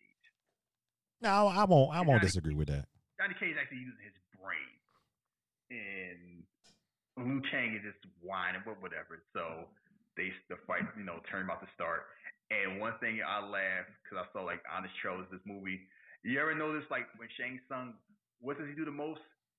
Sitting down in a chair and then standing up. Something about to happen. He does it about like 6 or 7 times in this movie. Like, he just like the move, like a scene will start, and he just sitting down, and then he just stands up. Yeah, relaxing. Like, you know, let Mortal Kombat begin. Like the first fight is Liu Kang against Kofi Kingston's cousin. Yeah, and I'm subject to think that dude choreographed that fight too. I saw him pop up in what movie is that? The Protector 2 with Tony Jaa. I feel like that's where I saw him in too. Yeah, because he had a tattoo on his face, like fear or die, something like that. That's the one where they took his elephant. No, it was the first Protector, not the second one. The second one was RZA was in there. Oh boy! I just remember he laughed about doing all this over a fucking elephant. So I said RZA was the villain of that one, and I'm like, I don't know how RZA becoming like a movie villain for like a year or two. I don't know how that happened. Because he popped up in that, and he popped up in Brick Mansion, the remake they did with Paul Walker. He's the villain in that movie too. And I'm like, I don't know. I guess Wu Tang is worldwide. But anyway, so it's the first fight, like, you know, Liu Kang and this dude. And it's kind of like, okay, we're going to show how big Mortal Kombat is. We're going to have a fighter, like, not from the game, where it's like kind of show like the stakes, because it's like they could have. I'm trying to think of like if they was like Smoke or somebody no name, they could have did that. Yeah. But I like how they had, you know, like they just added a character, like the same like Art Lane. Like, you know, who's Art Lane? Oh, you know, someone from the world. He was like, you know, the Harlem karate champion. Oh, you're Art Lane, ain't you? I saw you last year at the tournament, ESPN 6. Like he was fighting in Strike Force or something. Like, that's cool. Like, you know, Art, you know, I heard you. Like, yeah, you know, I see your movies. You can't fake those moves. Like, you don't know how wire work works, Art, but whatever. So anyway, Liu Kang had the fight, and the dude sized him up and growled like a damn lion. Mm-hmm. And like Liu Kang, like, oh shit, you know, is he from Earth Realm? Is he from Outworld? Because he sounds like a damn tiger out there fighting. And it's hard because they fighting in sand. Yeah. So it's hard to get your foot in and they get the sticks. And they, nice choreographed fight. You know, Liu Kang get a few hits in. Tiger Man get a hit in, everything like that. Then Liu Kang gets a couple hits. There's a spin kick, knocks a stick out of his hand. Dude is pissed. You know, does the Booker T axe kick to break the stick. And then, okay. I know Liu Kang is strong. He hit one jump kick and dude is out. Yeah, that's Liu Kang. What you thought? He didn't have momentum. He hitting a John Woo drop kick falling backwards. And dude is laid out like, oh, I mean, I guess he really was coping. Concave his chest. Yeah, that too. And the whole time, Shang Tsung just look at this whole fight like he is pissed for some reason. Like, who the fuck is this? Like he is, like every time Liu Kang fight, he's looking at, he just mad, like face off, browned up, like ooh, this asshole right here. So anyway, Liu Kang wins the fight, and it ain't no throwing the towel, ain't no tap out. Shang Tsung still the damn soul. Yeah, but look, this tells you right there that Liu Kang's soft because he ain't no killer. Far difference from what Sonya Blade did. Mm-hmm. I mean, he just won. Like, the, you know, it's like, it's called Mortal Kombat. What you think mortal mean? He, like, stole his soul. Dude turned gray. He did the Optimus Prime. Mm-hmm. Yep. Stole the damn major leadership out his chest. Fatality. So, that's a wrap. Next fight. Sonya and Kano. Ooh, this fight's funny. Sonya out there. What did you call Sonya? Oh, we were talking yesterday. Oh, what did I say? Lacey Evans. Lacey Evans with a judo toss or something like that. Lacey Evans with a judo toss. Oh man, she out there throwing these lazy ass punches. She probably said, yeah! Out here like the damn Power Rangers and boy. I study y'all yombos, so yeah. He just lusting after, like, you know, I have a gift for you. I don't want anything from you. On the contrary, I think you want this very much. You can thank me later. He out there like flirting. Like, I have something for you, my dear. I have something you want a lot. Like this work, like I thought he was about to say like shit, but no, it's Kano coming out there looking all lazy. Kano ain't do no cardio in his life, not at all. He out there talking trash like, oh yeah, pull out the knife like, ooh, now look at this little baby brings up memories out, doesn't it? Like, no, that's how you stab your mom back. Like, nah, it put a big smile on your partner though. Call it ear. Yeah. Like, give it up, baby. I study. He just calling the baby. I study all your moves, and she just punched him square in the face. And then some more electro music come out, and Shang Tsung like, let me get my popcorn and a napkin. He just look at his lips and just like, it's like he watching Penthouse. Like, yo, we just don't. Down. We never learned why. That's the biggest question for this movie. Why? Why her? Sonya, like, yes, out here, and they fighting, and then it's a whole thing. Kano ain't fighting Sonya like she a woman. Oh, no. Kano fighting Sonya like it's Mortal Kombat because he punched the shit out of her. Yeah, he getting her gut blows and all types of stuff. Mm-hmm. And, you know, Sonya gets a, you know, spin kick, another spin kick, almost fall down, trying to hit the V-trigger knee. Kano like, get that weak shit out of here. And then almost try to stop her. She rolls, then kicks in her gut. He's like, did that hurt, baby? And then this damn loogie. And then just to show that it takes them to the video game, Sonya does, you know, the leg grab move. And boy, Shang Tsung like that shit. Because he got up, he's like, yes. Start smiling. And I was getting uncomfortable. Oh, now you start to get uncomfortable? No, because I've seen this movie a lot of times, and I've always wondered, why is he lusting after Sonya like this? And it's not even like he wants to. He's like, you know, I want to humiliate her and break her down. Like, the man's he a pimp. That's what I realized. Shang Tsung's a pimp. Shang Tsung is Goldie from the mat. I gotta break her down, break down her spirit. Hoes don't get cold, and they don't get this gold. He might as well have said that's the way he was acting. So anyway, got on the ground, and then Shane said, like, wait, finish him. Like, damn, I thought Kano was your man. Kano getting all afraid. He's slobbering on her leg and spitting like, no, son, you don't. He's talking all that shit before, and now he's begging, oh, give me a break. And so I'm like, okay, breaks his damn neck. Ooh. She ruthless, yo. Liu Kang like, oh. I ain't know it's going down like that. I just won the match. Liu Kang watching the background like, oh. So I guess Sonya from these streets. Yeah, Liu Kang was like, that's why I ain't chasing after these white women. Mm-hmm. So those two fights go on. And then comes the best fight of the movie. Scorpion and Johnny Cage. You notice I've been quiet since you said that, right? Every time you say that, I just get quiet. And then even somebody chimed in on Twitter and was like, oh, this fight was awesome. And I got to say, y'all were right. It was. I just had to see it again. It is. I had to see it again because I couldn't remember. All I remember was the forest part, and I forgot about everything else. But even that itself. The forest part is set up as like they walk in the forest, and it's like Johnny Cage walking out there. It's like a Mortal Kombat video game background. He's out there in the forest. It's a whole bunch of trees. And that's the same voice from the video game. Ed Boon comes here. He out there, rolls out nowhere. Come here! Throws the spear. And it's going around the trees, almost chopping his head, brings it back. It's like, okay. Johnny Cage, like, let's go. He throws it out. He throws it again, gets stuck in the tree. Johnny Cage, I'm going to try to rush him. Miles retract. Smart move.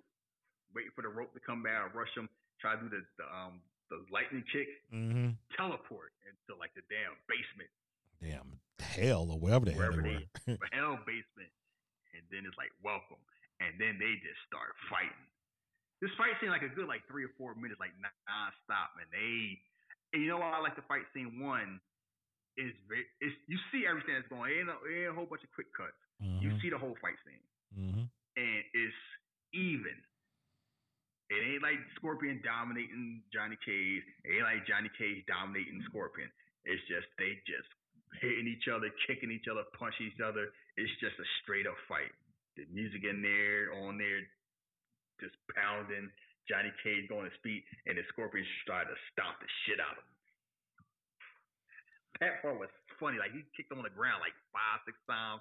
Johnny tried to raise his head. He kicks it back down. Like, it's just a straight-up fight. Mm-hmm. And they going back and forth. And it's showing, like, one, Johnny Cage, an athlete. He doing gymnast moves. He jumping on the poles and doing 6-1 dimes and all that. And it's like... It's an awesome fight scene. I wonder how long they choreographed this fight scene. Yeah, I was thinking about that. I'm like, imagine watching Street Fighter and you see that shitty fight.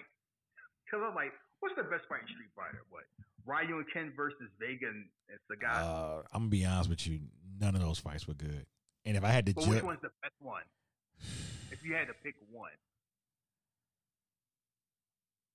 I don't even know.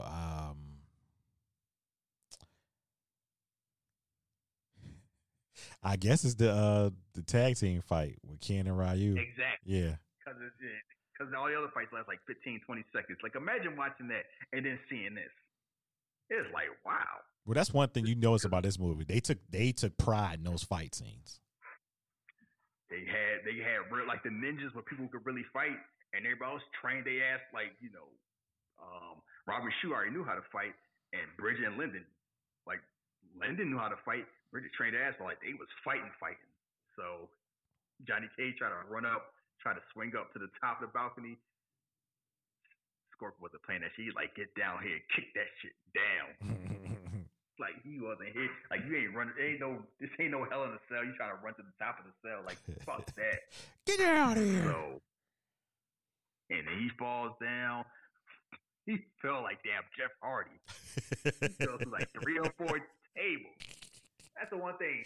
You can't say they weren't like Johnny Cage, like everybody, especially Johnny Cage, who came was getting their ass beat. So he lands, he sees all these skulls, and he all shook. And then Scorpion flipped down, pulls his damn face off. So like the fatality from Mortal Kombat. He grabs the shield, he blows the fire, blocks the fire with his shield. Johnny Cage, he cool under pressure. Cuts his arm, cuts his chest, cuts his damn skull. Mm-hmm. And then what this fool do? He poses. Like, wow. like, he just can't help him. So that's why I'm just laughing. Then he's like, oh shit, he about to blow up. Then he had this big egg explosion.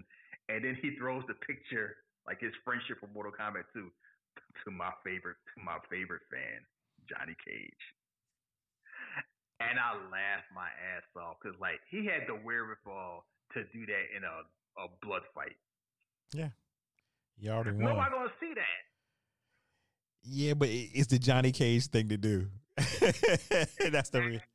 Like, you doing a touchdown dance during practice. Close practice. Ain't nobody there to see it, but you're doing it anyway because that is how you roll. And I just laughed because it was just, it's awesome. Like, this is, the only fight scene that's close to this one is Liu Kang versus Reptile. Yeah. Like, so if this ain't the best one, then that one is. But like, this is an awesome fight scene, and I just remember, like, if I'm gonna show any scene from Mortal Kombat, I show this scene. Yeah, I agree with that because, you know, I was like, wow, this Liu Kang Reptile fight was tough. Yeah. I didn't really, you know, I had to go back and see it. Yeah, like 1 and 1A. So you know what fight C wasn't so tough? Liu Kang and Kitana. Oh, she was giving him out there in the sand, and of course, Shang Tsung sitting down. Shang Tsung stands up, points the curtain, the gorilla position, and who comes out? Like, Kitana is strolling out there, like she power walking. And they had the laziest fight scene I have seen in a long time. Talisa Soto, bless her heart, was not a martial artist, and she did not pretend to be one. Yeah, you can tell. Christopher Lambert moving in slow motion. Shit. You can tell. Defend this. No. Because that's all she was there for, was to give out some little secrets here and there. To beat your enemy, you must first conquer yourself. Huh? You know, another lazy spin kick, slow ass. These are slow as we like. She out there ballet dancing. This shit is just slow. To defeat your next enemy, you must use the element which brings life. What are you talking about? Kitana. Oh, he must be like, all right. Like, Shang Tsung is like pissed. Like, will you cut this shit out? Stop helping that man out there. Lazy sidewalk slam. Remember my words, Kitana. That's enough. Like, you out of pocket. Like, you disappoint me. Not very wise. Kitana's mean mugging, and I'm like, so the fight is over? Yeah. Disqualification is over with. So Kitana get disqualified, throwing the fight. Mm-hmm. So anyway, they in the temple. Why Raiden carrying water, drinking water? I have no idea. Because he was setting it up for Liu Kang to use. No, I know I set up for Liu Kang. Why he drinking water? He was thirsty. He a thunder guy. He don't need to drink. He out there again. Now, see this is the little things I'm talking about. H2O, cold drink, earth realm. Just sipping that water. It look nice and cold too. He out there just chilling. Yeah, cheating. Just Liu Kang. Just go get his beggar ass somewhere and go do something. Throw somebody hip toss. He like the damn page. Like, let me set this camera right here. Check the air pressure for these balls. On the Outworld. What do you think about that? Coach Raiden Belichick on the Outworld. Just cheating his ass off. So anyway, Liu Kang is like, all right, so you had to eat. You don't get no bye week just because Kitana threw the fight. We're going to have you fight again. And you fight Sub-Zero. I was disappointed by this fight. Yeah, I was too. You know why? Because it was just after we saw Johnny Cage and Scorpion, and they had an awesome fight. And Sub-Zero and Liu Kang had a decent fight. You know, like Sub-Zero hit a few moves. The fight didn't last that long. It's like, can Sub-Zero? Does Sub-Zero got hands? Liu Kang, I don't know what Liu Kang. He jumping down the ramp with his fist out like he AJ Styles, nowhere close. I'm like, why are you jumping like that? you doing a jump punch? Sub-Zero like 10 feet away. I'm just worried about Liu Kang's wardrobe. These baggy clothes is just killing me, man. And then sometimes he be tucking them in his pants. I'm like, what is happening right now? Take off that damn shirt and just fight. Mm-hmm. So they had the fight scene. Sub-Zero get a few moves in. Liu Kang gets the upper hand. Sub-Zero gets nothing. He's like, oh man, fuck all this fear stuff. I'm gonna just do a damn ice dome and freeze him. Yeah, he was not like, oh shit, get the butter, big mama. Tofu, like he's shaking his arm like, oh, nah, baby, ice. They said, big mama, your arm. Liu Kang, your arm. Get the brother, baby. Nah, big mama, ice. You ain't been taking your insulin. Oh my god. And then who shows up? Kitana. And she'll say nothing. She just like, I told you what to do, nigga. Like she just looking at him like, I ain't gonna tell you again. And he remember, like, use the element of their brain. Like she just op him like, you remember what I told you 3 times? She's like, oh, the element that brings life, water. Grabs the bucket, swings it. Sub-Zero turn the power off. Wait, he's like, ain't no off switch. He's being block button, dummy. He's being controlled, so I don't think he had all his faculties going inside his head. Okay, but he controlling his damn power. He knew enough to use it. So anyway, he throws the bucket, goes to the ice dome, turns into a damn sickle, impales Sub-Zero, and he freezes. Gets the win. Shang Tsung's had enough. He was like, all right. Sub-Zero's out the paint. Scorpion's out the paint. Kitana's out of pocket. Goro's like, is that time? He like, yeah, we let these humans win enough. And then I noticed how it's only like 4 fighters. They just show like over and over again. Yeah. Goro just proceeds to get his Braun Strowman on. And he just squashed the shit out of these people. And I'm like, yeah, I remember you talking about, yeah. Earthrealm, they had, I guess, Liu Kang and Johnny Cage was using up all the salary cap. Because some of these jokers. Yeah, I mean, this y'all best? Art Lean was a star in the XFL, so they brought him over. Like Division 3, 2 of them had guts. One of them had a receipt in the head. Like, how you going to be a martial artist without belly? And you got your 30s. I mean. And all you hear is like Goro smashing somebody. They just roll into the Grand Grapple over and over again. And then you got Art Lean versus Goro. Art Lean out there stretching. Yo. Like he's too cold, Scorpio. Rebay was out there throwing kicks. He was ready for this fight. You couldn't tell him nothing. I was like, dude, he's not here. Goro screaming. Or people are going insane. He never looks. Until growling. He just never looks. Still ain't looking. Sees Goro, he like, what the fuck? Oh, shit. Like, you didn't watch the preliminaries? Not at all. I don't know what Art Lean was doing all this stuff, but apparently he wasn't watching the fights. Art Lean was smoking some Outworld blunts because he saw Goro like, oh, You do really got four arms. We're out there cracking both knuckles like it's about to be on. And Goro and Arlene like trying to like shadow box. Yeah, Goro like like you know exactly what's about to happen. It's about to be like, yeah, Arlene is not a secret character on Mortal Kombat. He should be. Yeah, absolutely should be. You know exactly how Arlene's gonna handle. Like he trying to stick and move. Like he hit him in the gut. Like he Chong Lee. Yeah, in and out, stick and move. Hey, keep moving. Yeah, they were cheerleading them too. Come on, Art. Go for it. You can do it. Yeah. Oh shit. Goro hit him a few times. They'd be the dude. It's like one of the dudes. They're like Rhino. Yeah, yeah, Goro. I'm like the dude with the slick back hair. Like they're like a young Rhino. See how the other person is kind of like they chanting on Goro. They out there. Goro that's putting the boots to Art. Art getting the like, hey, Johnny Cage, get up. Imagine you get a double axe handle from a dragon. I'm gonna get up. Stay down. I'm gonna count out loss. What you gonna do?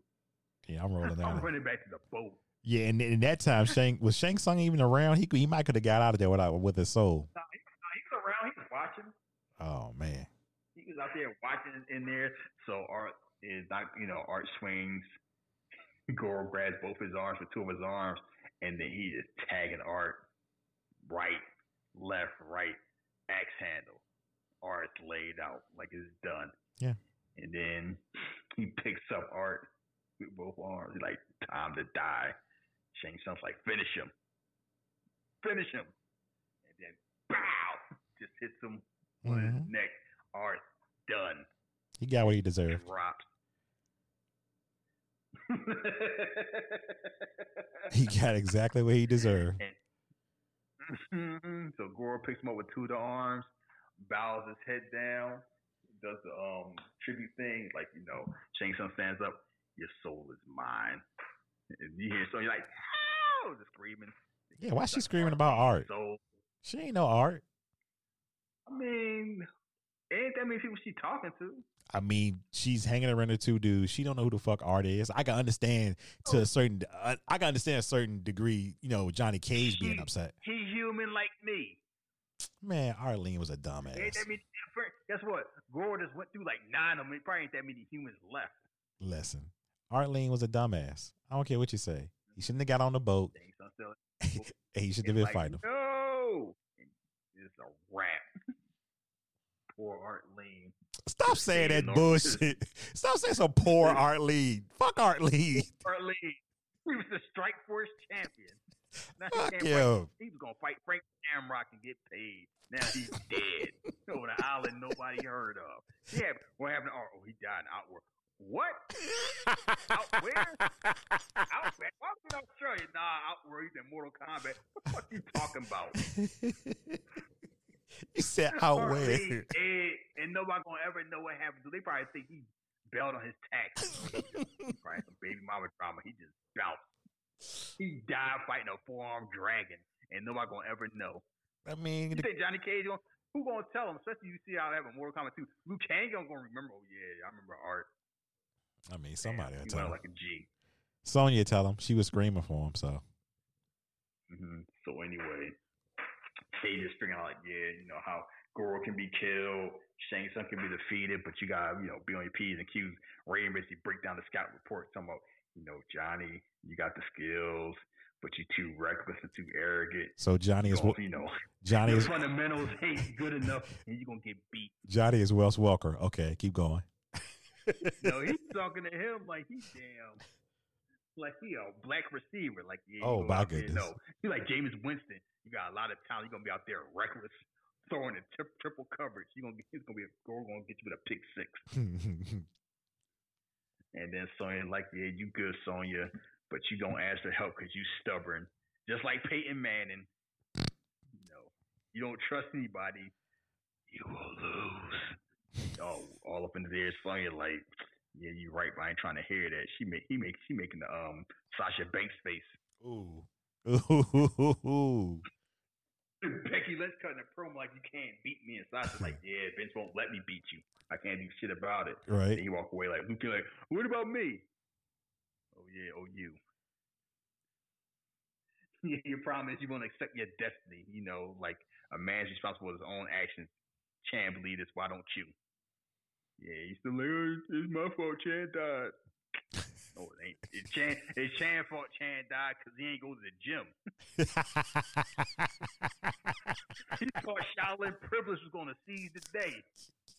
It didn't make a damn difference. That's what happened. It had nothing to do with you. So we came meditating. Said Chan get knocked out the box again. Wakes up.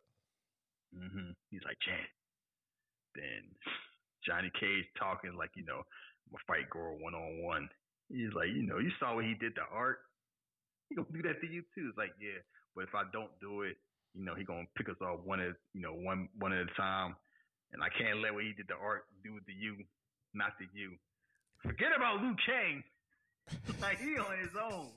I can't have Art kill you, baby, because I like you. Yeah. He's like, you know, oh, don't you try to put this on me. Don't you wish this evil on me, Ricky Bobby? He absolutely, he was shooting his shot and told her, what's up? I'm doing this for you. The most arrogant, self-centered, egotistical, blah, blah, blah I've ever met. Like, you forgot handsome. And she all blushing like, it's, see, Johnny Brave. Like, oh, Sonya, like, damn it, I'm liking this man. I don't want to like this man. He's like, he's willing to die for me. How can I not like this man? So that's this whole thing. So he going to challenge Goro, like, oh, Goro, eh? You weren't supposed to fight him now. Are you that eager to die? Like, Shang Tsung talking mad shit. Hey. Ray's talking reckless. Johnny Cage, you really want to? You gonna rush to fight Patrick Mahomes? Yeah, he was like, he basically told him, man, you had the one seed, now you want to go to the fifth spot. All right, mm-hmm. Like, all right, like, you know, we do this my way. He's like, okay, but if we do this, I get to fight somebody, you or another competitor in a location that I choose to win Mortal Kombat. And, Johnny Cage, no. And what was this through? And when he said, he basically saying, if you win, he could fight anybody. He could fight Art Lee's corpse. And if he win Mortal Kombat, over. That wasn't what he was saying. He was on a scam. He wanted to fight Sonya. He wanted to say Sonya so bad. You or another of my choosing at a location, like, yeah, I'll let you skip this bye week and play the Chiefs. If you beat the Chiefs, Amanda 49, like, yeah, you know, the Chiefs, I'll let you play the Titans now and skip your bye week. But if you do that, I get to play the Packers again in the Super Bowl. And you get to watch. That's basically what this is. Like, Shane Suggs is rigging the game, and Johnny Cage so damn, he not even paying attention. Like, yeah, it's on. And Ray's like, come on, I don't think so. And he did, and Shane Suggs did the same value. You're like, oh, Lord Raiden. Lord Raiden. I noticed that too. The second time he did that, like, oh, it's too late. As you say, a deal's a deal. Then you have to sign no contract. It's like, a verbal, that's your outward. That's all you take, a verbal contract. Yeah, you don't need all that paperwork. Oh, sorry, Lord Raiden. The rules are quite clear. Sorry, I mean, look, scammer, scam. Shang Tsung is basically what happens. Like, he gets damn, and he's like, Ray pissed, like, what you just do? Like, you know, taking my this my own hands. It's Mortal Kombat. You know, it's our fight. You're taking the fight to them. And Ray's like, you know, last smile learning. So Shang Tsung, Johnny Cage, like, you know what? I'm tired of playing defense. I'm playing offense. I'm going after Goro. I don't know how smart this was, but I know why he was doing it. Because he's like, sooner or later I fight Goro, and I'd rather fight him now than wait. Like, you know, you don't know that Shang Tsung got these plans for Sonya. As far as he knows, like, you know, I watch Sonya fight Goro, get her brains beat in. Yeah, and then even if I fight and win, I ain't gonna get the yams anymore. She's gonna be dead. He's basically taking a fight to them, and that's not what they expected. Mm-hmm. So they had to fight Goro stroll out here like Braun Strowman. he really Johnny did. He really did stroll out like Braun Strowman too. Like, whoa! Like, he just all this growling. He pulled the sunglasses, breaks that, like, oh, breaks it. $500 sunglasses. That's why I never buy sunglasses. Like, they probably do cost $500. They only look like they worth like $50, but you never know. So he look at Shang Tsung. Shang Tsung looks at Goro, looks at Johnny Cage, kind of smirked away, and we're like, you know, finish him quickly. Pay me my tribute. And Goro's like, this puny mortal pole, no problem. I'll kill him in one blow. Talking reckless. Mm-hmm. Johnny Cage like, all right, let's dance. And then Johnny Cage busts out the nut punch. The whole movie, you like, you know, it was kind of like, you gotta go on square. Johnny Cage, he's not gonna do the move. And I remember watching like, this was so unexpected because I wasn't even thinking about it. He do the split like he Van Damme, punch him square in the nuts. Goro is done. Goro was like Brock Lesnar. Like, just grabbing, yep. Dragon balls, just out. Raiden just like, yes, hit the dude in the arm. Sorry. See that goofy shit, man.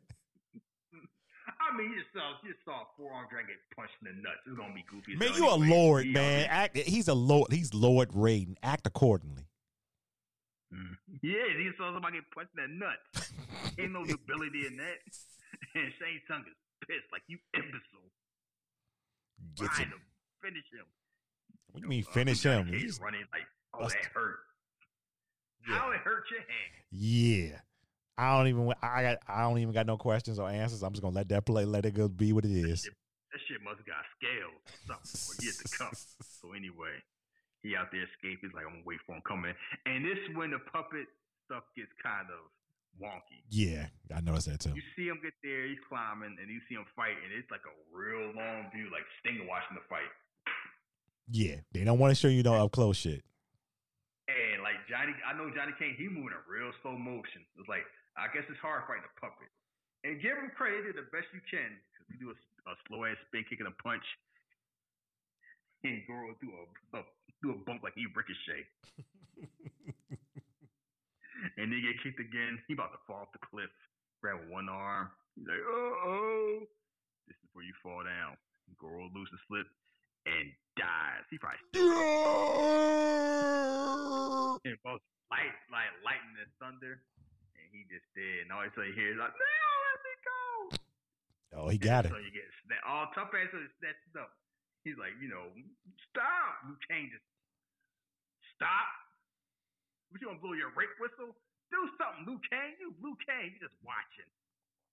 He ain't throw no fire, nobody, or none yet. You're a coward, sorcerer, standing fight. We had a deal, remember? We continue Mortal Kombat. We just move into an alternate location, as we agreed. Just bounce on out. Can you imagine that? I choose. Yeah, I said I get to choose. I want to fight. I'm choosing her. You're damn dumb. Can you imagine that in the third quarter of the Super Bowl, the Chiefs up like 24-0, and you're just like, nah, we going back to Kansas City to finish this game. As a matter of fact, we ain't playing y'all. What's the Giants doing? We playing them for the second half.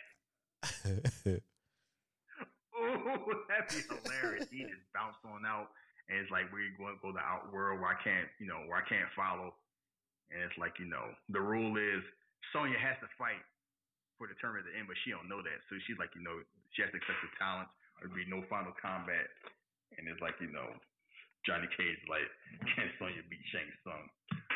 What you think? He know the answer to that. No. He's like, no, I'm sorry. I've taught you everything I could teach you. You know, like, you're ready. So go out there, you know, like outworld, you find an ally. So they go to Outworld. Raiden's Reptile sneaks through the POV lane. He sneaks through the side door just out of nowhere. Yeah, he did. Came out the cut. So they get to Outworld. It's just all dark out. And it's just people around. So it's like, So at least it's not empty. It's like, you know, it's people out there. If they got a bodega or something like that, like, I don't know how they living. I don't see no food, no water. It's just dark. And Johnny Cage is like, I hate this place, Lou. You know, it's like, it's dark. I don't know any people. It's around. A bunch of people about to kill me. It's a hostile environment. It's like high school. And then Liu Kang pops out, Reptile again. He's like, hold on. Shh. see him. Oh, don't worry. Then pulls him off the wall, throws him to a statue. Statue comes to life, throws like some tentacles on him. Because I was wondering how, what they're going to do. Like, you know, you see a reptile, you see a lizard. It's like, he ain't going to fight a lizard. So somehow the lizard and the statue turns into the ninja. Mm-hmm. And just in case you weren't sure who it was, the movie tells you, Reptile. And then he kicks him through a wall. Hard. Liu Kang should have been dead. Hard. I'm sorry. Like, I get it. He got hands, but his body ain't made of no steel. This fight is awesome. Reptile beat the shit out of Liu Kang. I'm sorry. Liu Kang should be dead. Yeah, this is like a, what, 70-30 fight? 80-20? Because it's not like when Reptile hit him, Reptile's hitting him and hitting Liu Kang and like stone walls and pillars and through walls and shit. Like Liu Kang taking a whole bunch of bumps. Like it's hell in the cell. He's like, oh! Shit beat out of him. And he get like a lucky, and yeah, Reptile. This was way more one-sided than Johnny Cage and Scorpion. This is mostly like, you know, Reptile kicking the shit out of Liu Kang. Liu Kang getting lucky. So I think he got, matter of fact, Robin Shou said he got hurt filming this. Like he broke a rib or something. Shit. Because he hit the wall. He hit a wall the wrong way. Damn, you better give me an extra little $100,000 or something like that. Yeah, he's like, I wanted to make it look good. I didn't want to tell him, so I kept on filming. It only hurt when I breathed. So they're out there fighting. You know, he started getting some hope spots here and there. It seemed like it's still one side, and all of a sudden it's like, all right, this little style ain't working. I'm just going to start punching him in the face. Reptile getting all dazed and shaking. Liu Kang get all hype, and he do the bicycle kick. That's what he was looking for. It shouldn't work. Absolutely not. It looks goofy as hell. Mm-hmm. But I just laugh every time he do it. Because he don't do the sound effect like the video game, but he definitely do a sound effect. He like, yeah. Get out of it. And you see his face is changing, and he goes through, and he flips like 6 times. Oh boy! Turns back into the statue with the worms coming out, and then then the reptile lizard try to come out like, no, you know, the steps like, yeah. Wait, time out. Like you trying to kill a roach. Shaheed, what was the noise that Liu Kang was doing? He was doing the bicycle kick again. He's like,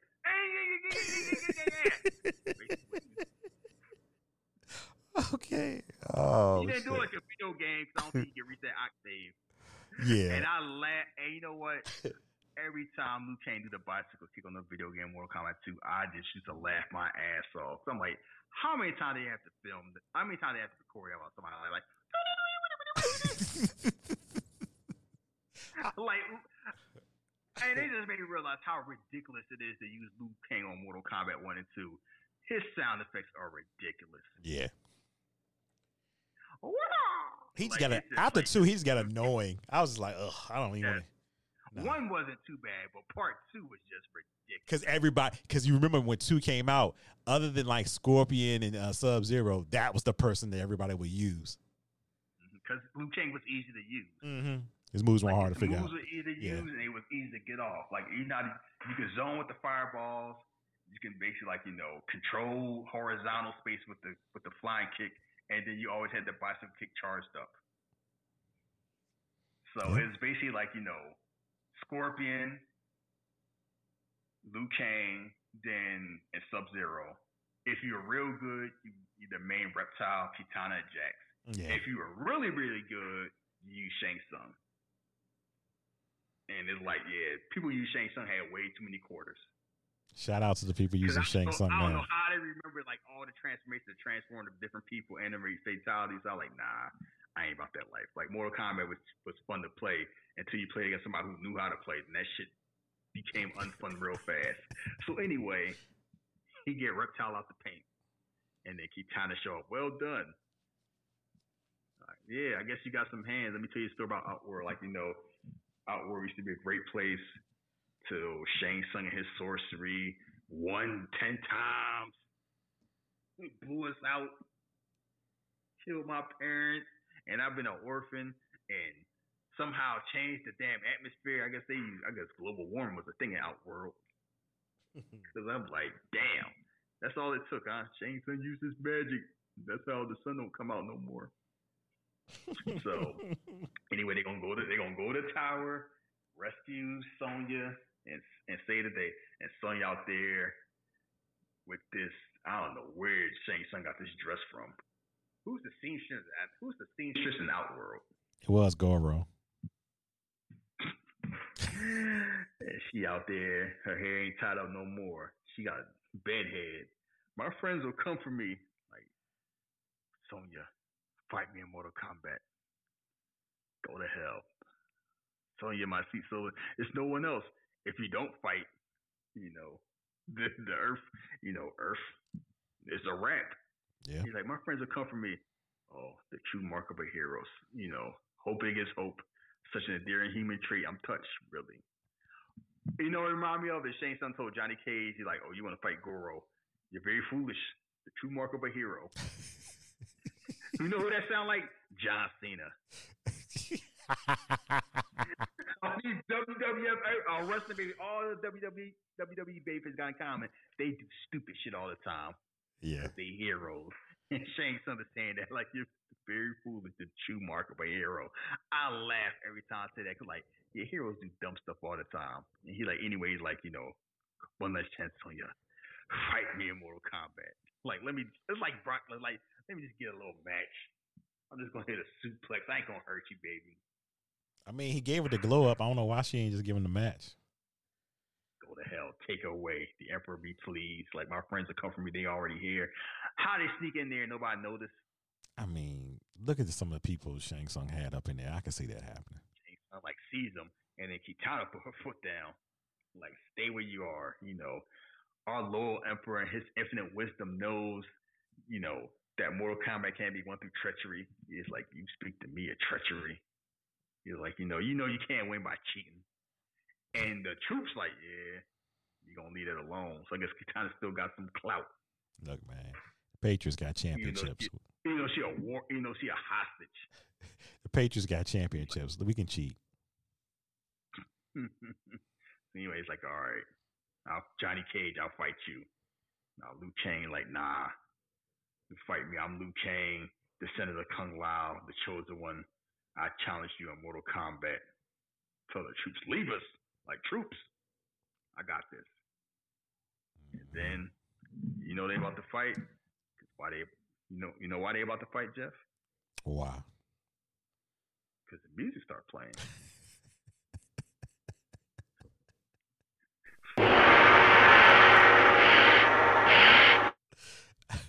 Exactly. Liu Kang take his shirt off, showing his ab work. Cary Tagawa take, he got the vest on, the Seth Rollins vest. Oh, hell. He do have a Seth Rollins vest. It's like, I don't know if Cary Tagawa is trained in martial arts. Almost want to say he is. Martial arts movie. You almost want to say he is, or he knows maybe a little to get by. It's like he knows enough where it's like, okay. He know enough where it's like, all right, he got hands. Because, like, they have a fight scene like 30 seconds.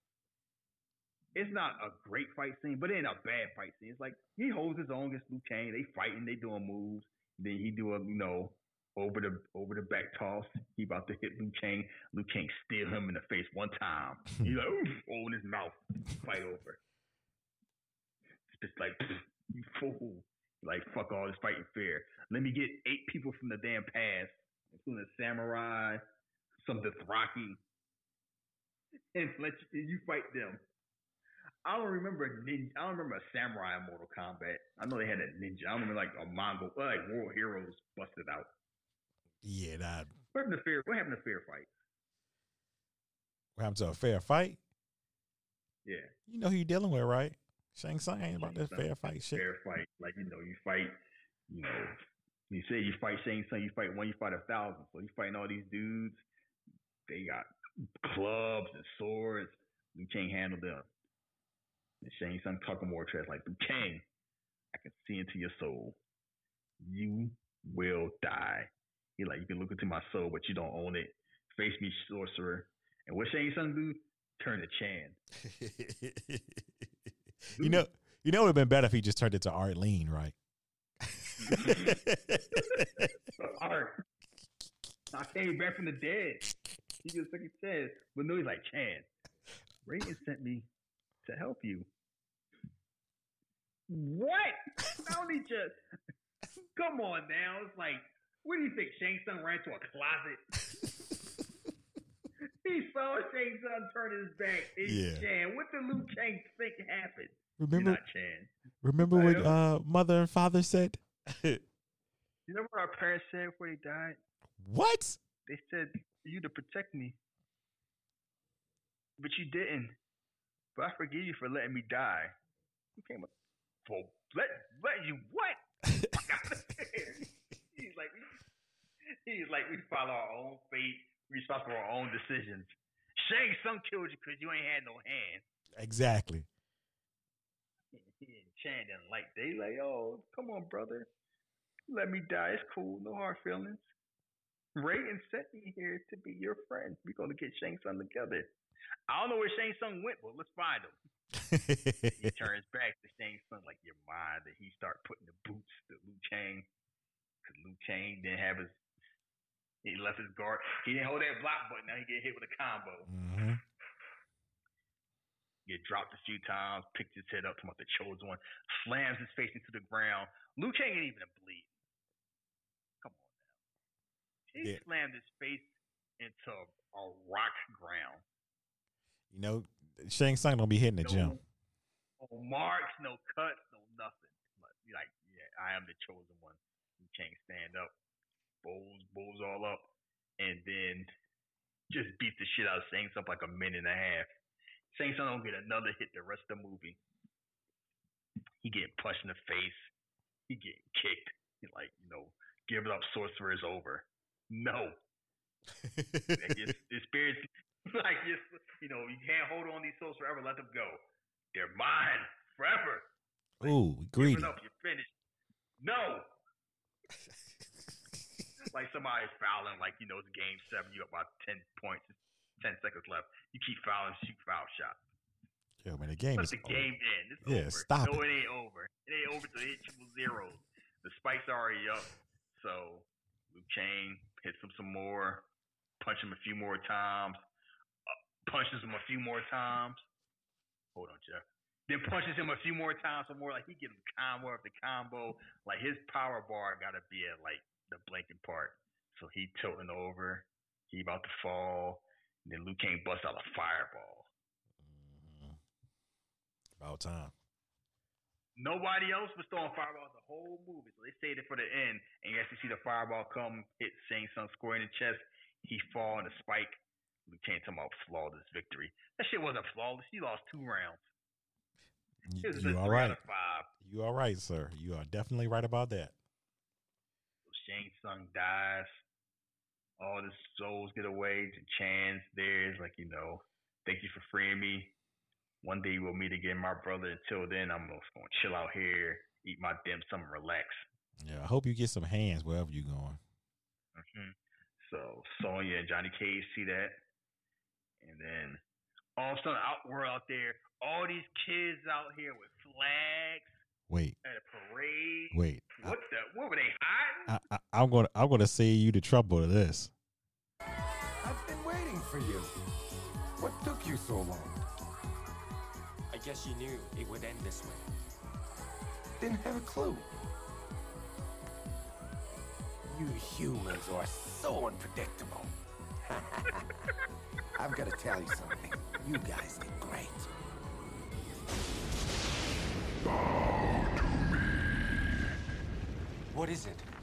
This is a unicorn.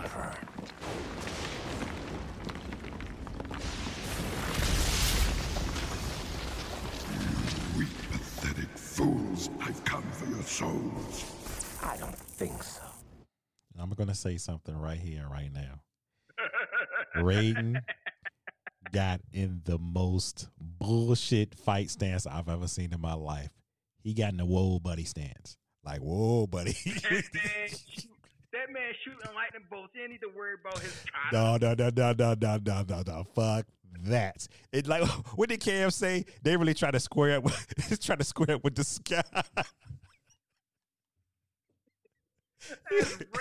on. Come on now. He can't fly.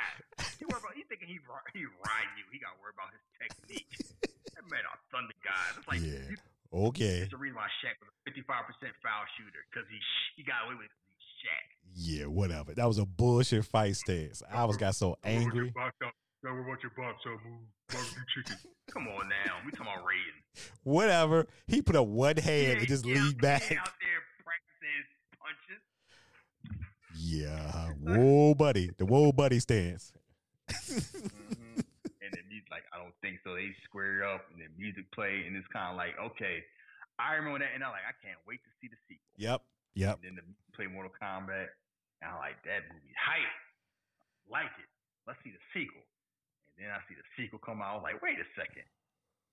What happened to Johnny Cage? Oh, man. What happened to Raiden? They just took Johnny Cage out the paint. Quick. Wasn't that a different actor too? Yes. It was a different actor. That's probably why they killed him. And Sonya was a different actress.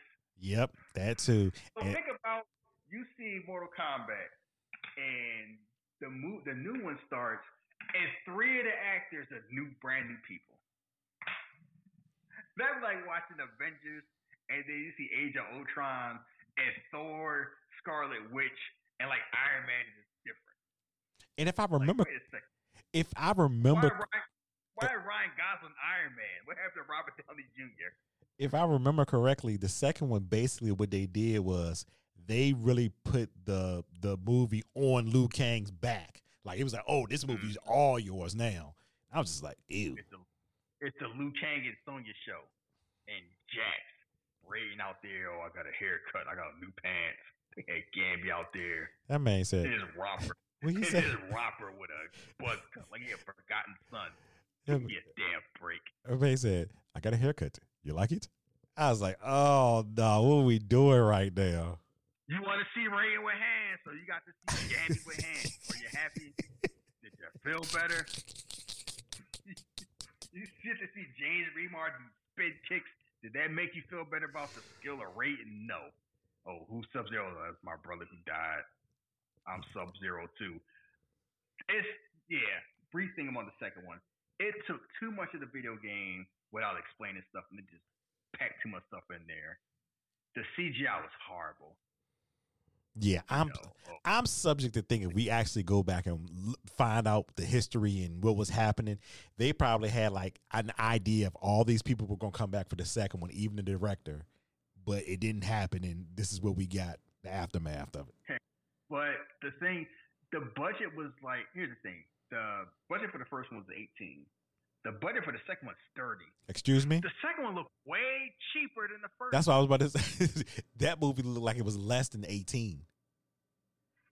And it only made 50. So They were going to do a third one if the second one did well, but that didn't happen, so that got canceled. And I'll just remember watching. I'm like, this is just trash. People just show up like, and then they had some of you. We made fun of Robin Shou acting, but Mortal Kombat 2, it's a whole lot of people that can't act. They want to do like Jackson's the dude from American Gladiators. He got the fake. Oh yeah. Classic. Yeah, Sonya, I got these bad boys. Yeah, aren't you overcompensating, Jack? Nah, I'm gonna bring the pain. I'm gonna tell you why I didn't like that Jack, because he was doing too much shucking and jiving for me, and them little one-liners were making me angry. Mm-hmm. What's up? Oh, I see you, little mama. He out there eyeballing Jay like she a whole snack, and Jay looking at her like, you know, you damn coon ass Negro. Nah, but touch you. I'm here to put it on Liu Kang. Facts. Don't worry about Kitana. I'll keep you warm. But in all, this movie right here, I really enjoyed watching. Even though when my gripes were Raiden, and even after you explaining your thoughts about how the character was used, makes me look at it different. But I still enjoyed the movie. It was fun to go back and watch this movie. Anybody who's never seen it before, go watch it. That's all I can say is go watch it. Now, some of the stuff is going to be a little dated as far as the CGI and the go, you know, clay. It's not a lot of CGI. Yeah, I think it's just like a little bit, just Reptile. Reptile for the most part, and puppet work with Goro, but everything else is practical. Like, you know, it's like a scene here with Scorpion, but it's like for the most part, the effects are practical. Practical ages better. The fight scenes age well. It's just kind of like it's just a, this movie. It's funny where for the longest time, it's like the biggest domestic video game movie for like the longest, up until like Tomb Raider, and even now still like top 5. Yeah. Like as far as like domestic money for like video game movies, the movie's like 25 years old. Yeah, it's crazy, you know, because like I said, the history of video game movies is just not a good history, and you can go through the countless movies they've tried to come out with, from Super Mario Brothers to Double Dragon, and you would think they would succeed, but they just didn't. They were bad scripts, bad actors, a lot of things just fail. It's, you know what it is? It's a lot of video games don't lend themselves to doing a movie. Like how would you do a Super Mario Brothers live action movie in the 90s? Like, it's they plumbers, yeah, that's jumping on mushrooms and turtles and giant lizards and dinosaurs. Are you doing that in like 1992, 93? Like, it was too early. It was too early. Cause like who? It's too early for that. Who would have thought like was the Detective Pikachu? Like, yeah, you know, you've had your cartoons and stuff, but actually seeing it in a movie was like, oh, okay. But you can do that like now. Yeah, like certain things, like it's kind of like the X Men had to crawl for the Avengers to walk, as I always say. Like, you look at something like Infinity War, man, try to do that like 95. Oh, it would be a clusterfuck. Like, it ain't nowhere in the world you're doing that. Like, Thanos gonna like grimace.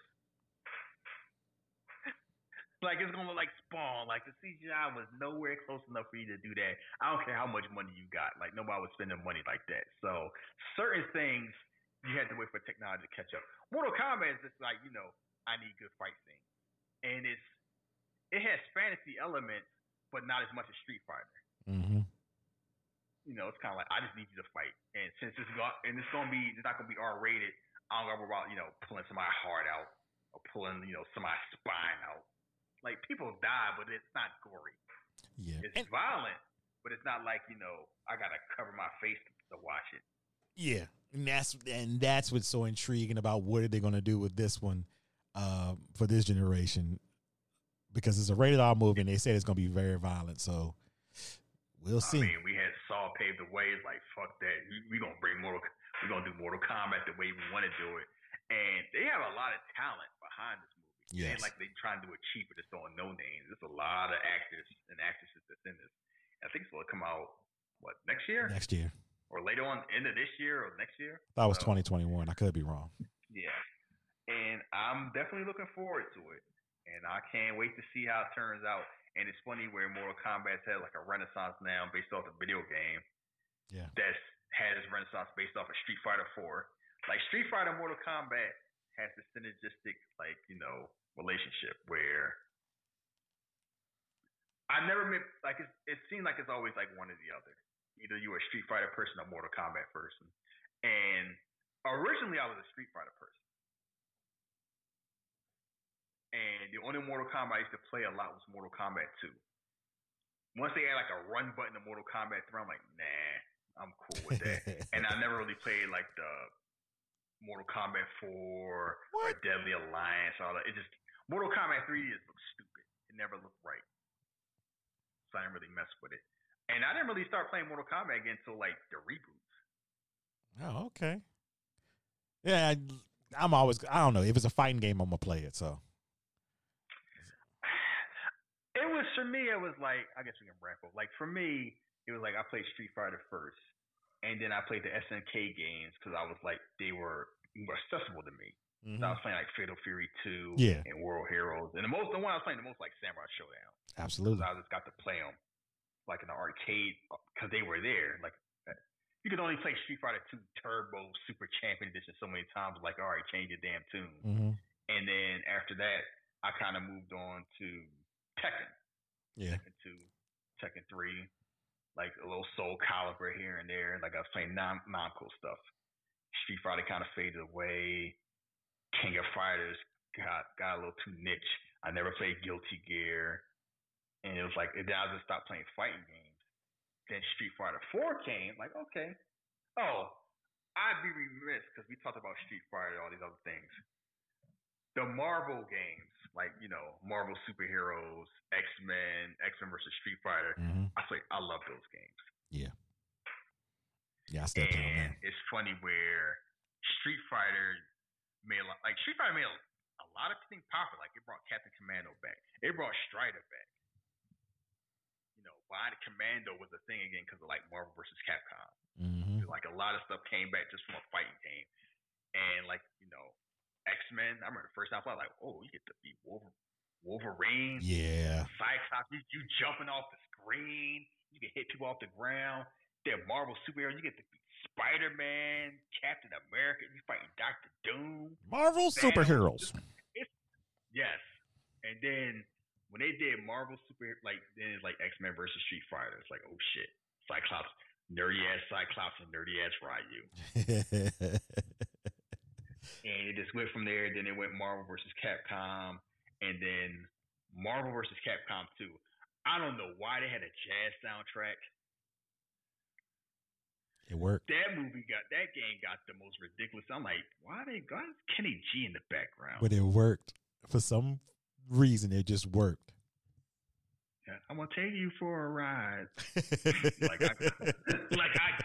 And everybody picking Cable and cheating. So that's when it's like, you know what? Somehow I hit you with an infinite combo. I'm like, this shit ain't fun. Oh, come on, man. Yeah. I saw Marvel vs. Capcom. So I'm like, if you don't get a seizure from all the lights, you're going to play somebody that knows how to play, and you might as well put the controller down first time they hit you because the match over. Come on, like, man. Nah, that's all right. Don't give up so fast.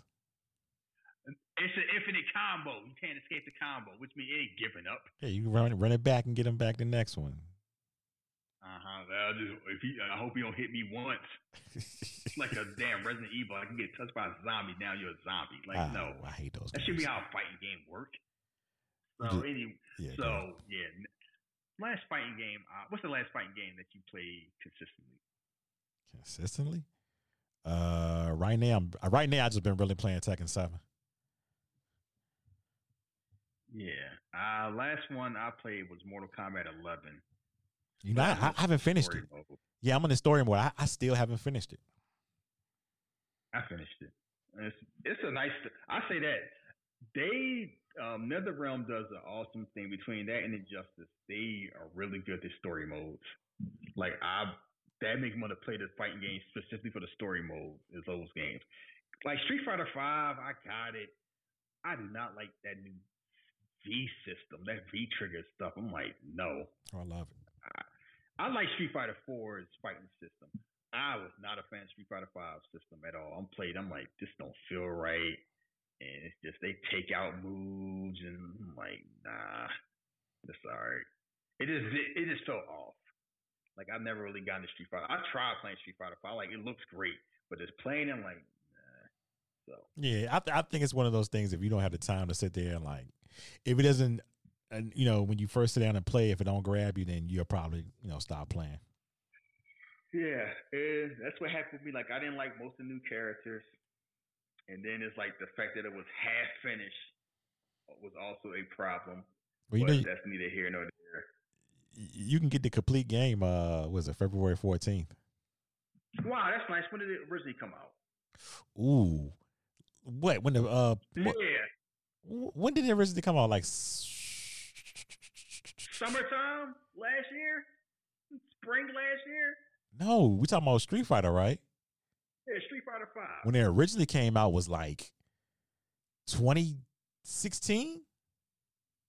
Let me pull it up. Matter of fact, you talking about you get the complete edition now? Yeah, you get it in February. It's February 14th. You get the chance. It's pretty much the complete. You get everything: the gear, the clothes, the stages.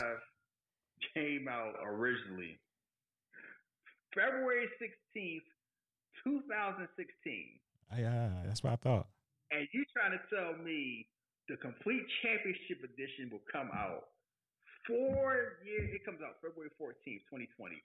4 years later? I mean, they trying to squeeze that last dollars out of it. Ben Simmons was a rookie when this game first came out. And this year four. You gotta be shitting me. Y'all say that with a straight face. To put it like this, I think that Capcom learned this lesson from the backlash they got of putting out an unfinished game. This won't be happening with 6. By the time, you know, the PlayStation 5 comes out this year, right? Yeah. Yep. Like holiday season 2020. Capcom got, I don't know who pissed me off more between Capcom and Konami. Because Metal Gear Solid 5 is the best Metal Gear Solid game I've ever played. And that game ain't even finished. And they're like, oh, yes, it is. I'm like, no, it's not. No, it isn't. The game just ends abruptly. And they have missions. Like, the game ends, like, you could tell stuff is missing. And they know it's so, like, how do you bring out games they ain't done yet? It's the 21st century. We still doing that. Because you might have played Super Mario Bros. You get to the in the world. So, like, oh, World 8, you got to get the lost level. Man, you gotta tell your mom, you need to go back to the store. The game ain't finished. It's finished for you. Yeah. You better make up your own ending. It's a wrap. But yeah. So go ahead and close it on now because I know it's getting late. If you haven't checked out Mortal Kombat, go ahead and check it out. We're telling you to because it's a really good movie. We're moving into February. That is going to be Black History Month, but you know, Black History is every month. But specifically for February, we've already got the lineup of movies we're going to do. We just don't know in what order and how we're going to do them. We're going to be doing the movie Dope, Posse, Low Down Dirty Shame, and Superfly. Those are the movies. And I guess we'll... And what should we do first? To us enough, you can guess who picked their movie, which movies was picked by Jeff, and which movies was picked by me. I absolutely picked the hipster movies. Yes, I did. He picked Dope and a Low Down Dirty Shame. And I picked Superfly and what's the other one? Posse. Yeah. Look at you. You picking Superfly. Look at you, man. What's wrong with you? That's a classic. And I picked the 70s one. I picked the one that just came out with Snow Patrol.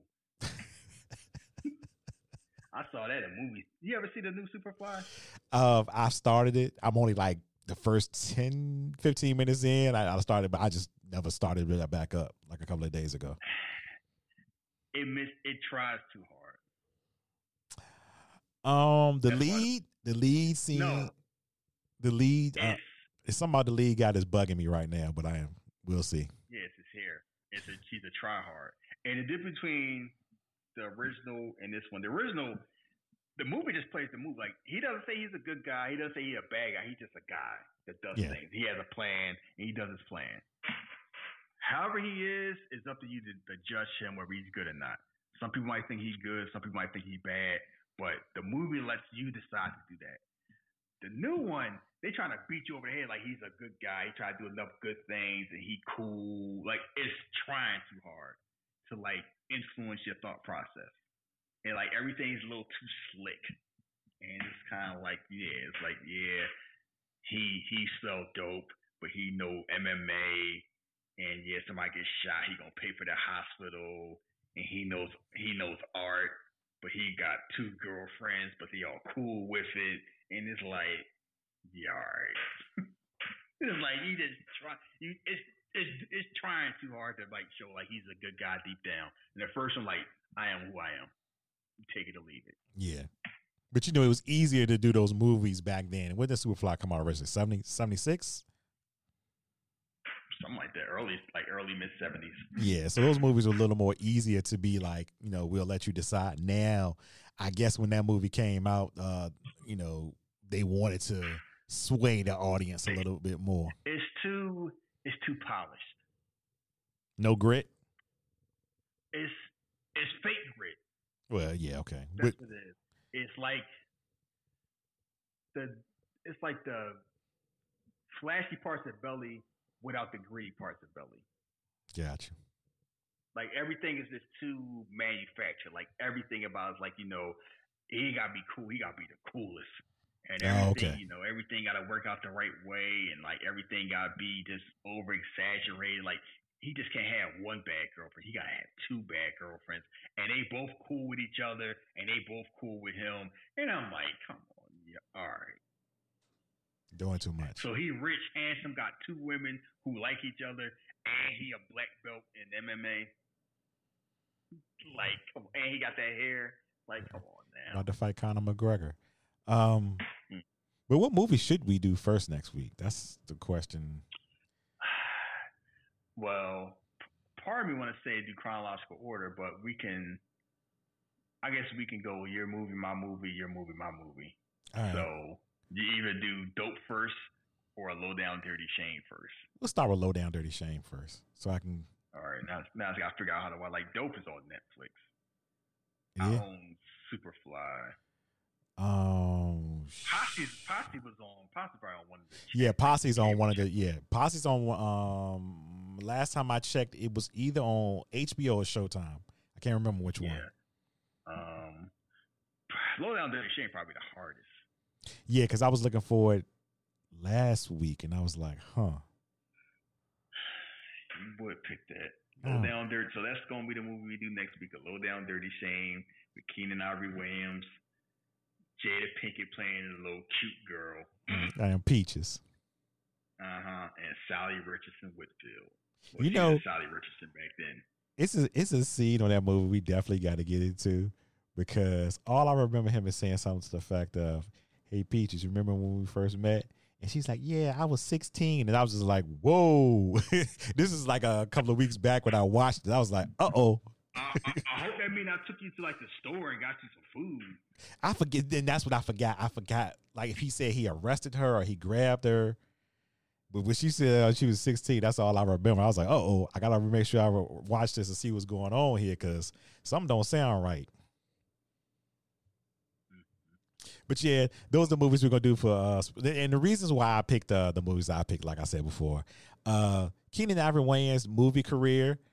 As far as like, I think Low Down Dirty Shame was supposed to be a thing, like his, like, you know, Low Down Dirty Shame 2 or whatever, and it didn't happen. But I always got a soft spot in the movie because the movie was fun. I thought it was good. And it was a good action movie. It's not like great or outstanding, but it was good for what it was. And like I said, Dope, I just think it's a cleaner Wood movie. It's what the Wood should have been, but wasn't. Yeah, I prefer the Wood. I think I already told y'all about Dope. I think Dope is a good movie that is a little too smug with itself. Yeah, it's self-aware. It's got a little too much Donald Glover in it for me, and I'm like, oh, look at me, I'm clever. Yeah, I can totally understand it. That's why I was watching, like, this is a smart movie with smart people, and they want you to know how smart are we, real hip. We make our own original music. And we play the Humpty Dance. Oh, we're woke.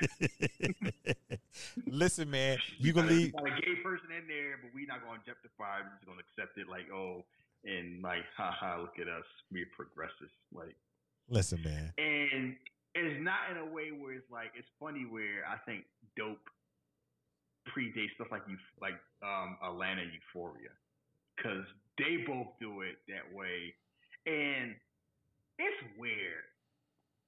I like Atlanta, but something bothers me about Atlanta. I think it's because it's like something bothers me about Donald Glover. What? Like, I always feel like he kind of laughing at us. No, because you see, okay, if you never, it's when like you watch Atlanta, it's like this feels authentic, it feels real. Yeah. And then you think about Donald Glover and think of everything else he's done.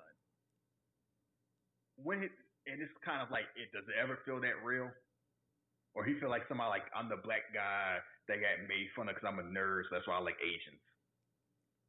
I don't think like, it's that way. How often are you going to be with that jacked up hairline?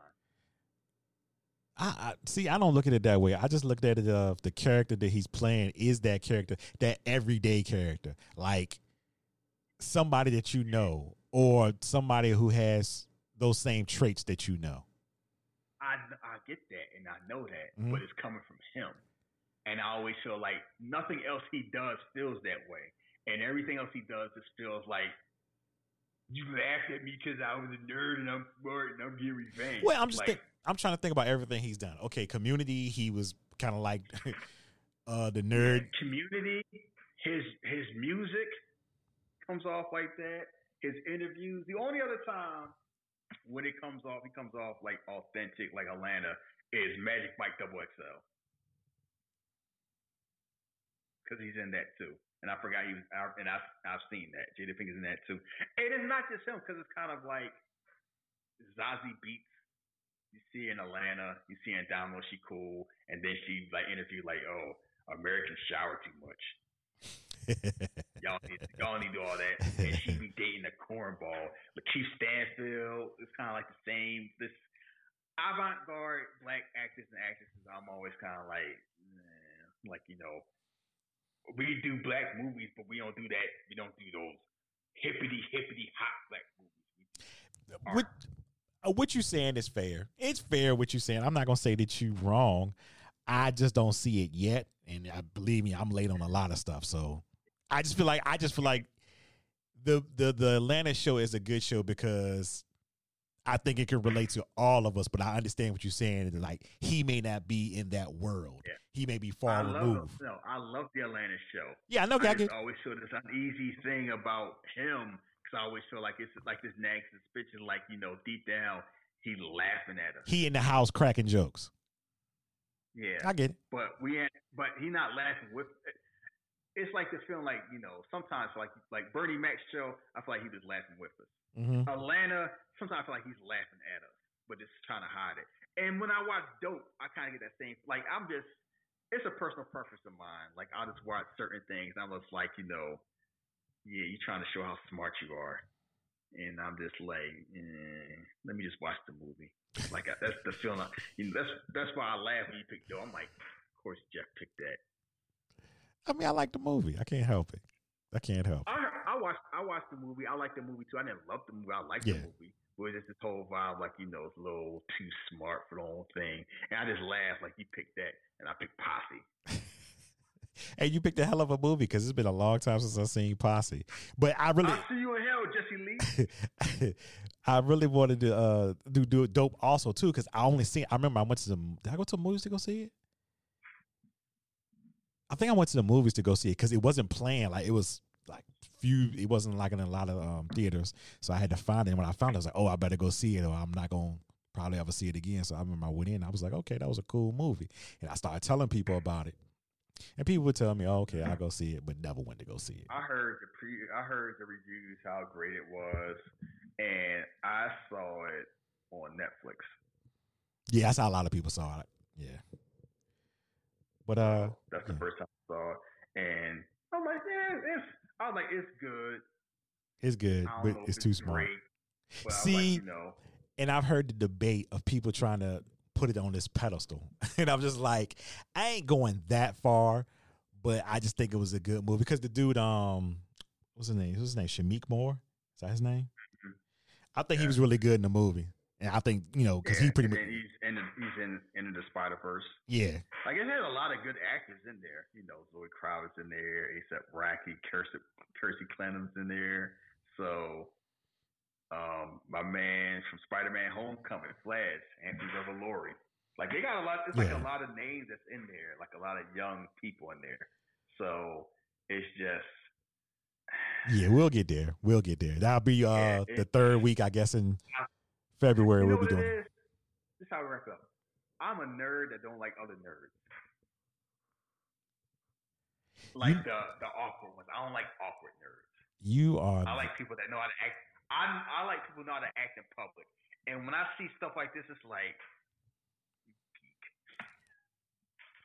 I know exactly how it sounds. That's exactly what it is. That's why I always be beef with, like, certain wrestling fans. Like, if I don't think you know how to act in public, I ain't trying to mess with you. Too old for that. You scared you go beat up and they gonna have on a black wrestler shirt, wearing a wrestling belt? Like, nah. This is the perfect way to end up.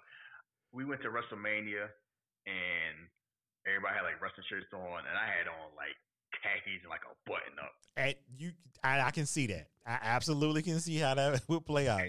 And they was like, why you just like that? Like, because I'm comfortable, and I'm a grown-up. Everybody here with, like, a 6'6" Roman Reigns shirt. No. My shirt breathes. y'all gonna be smelling like nachos.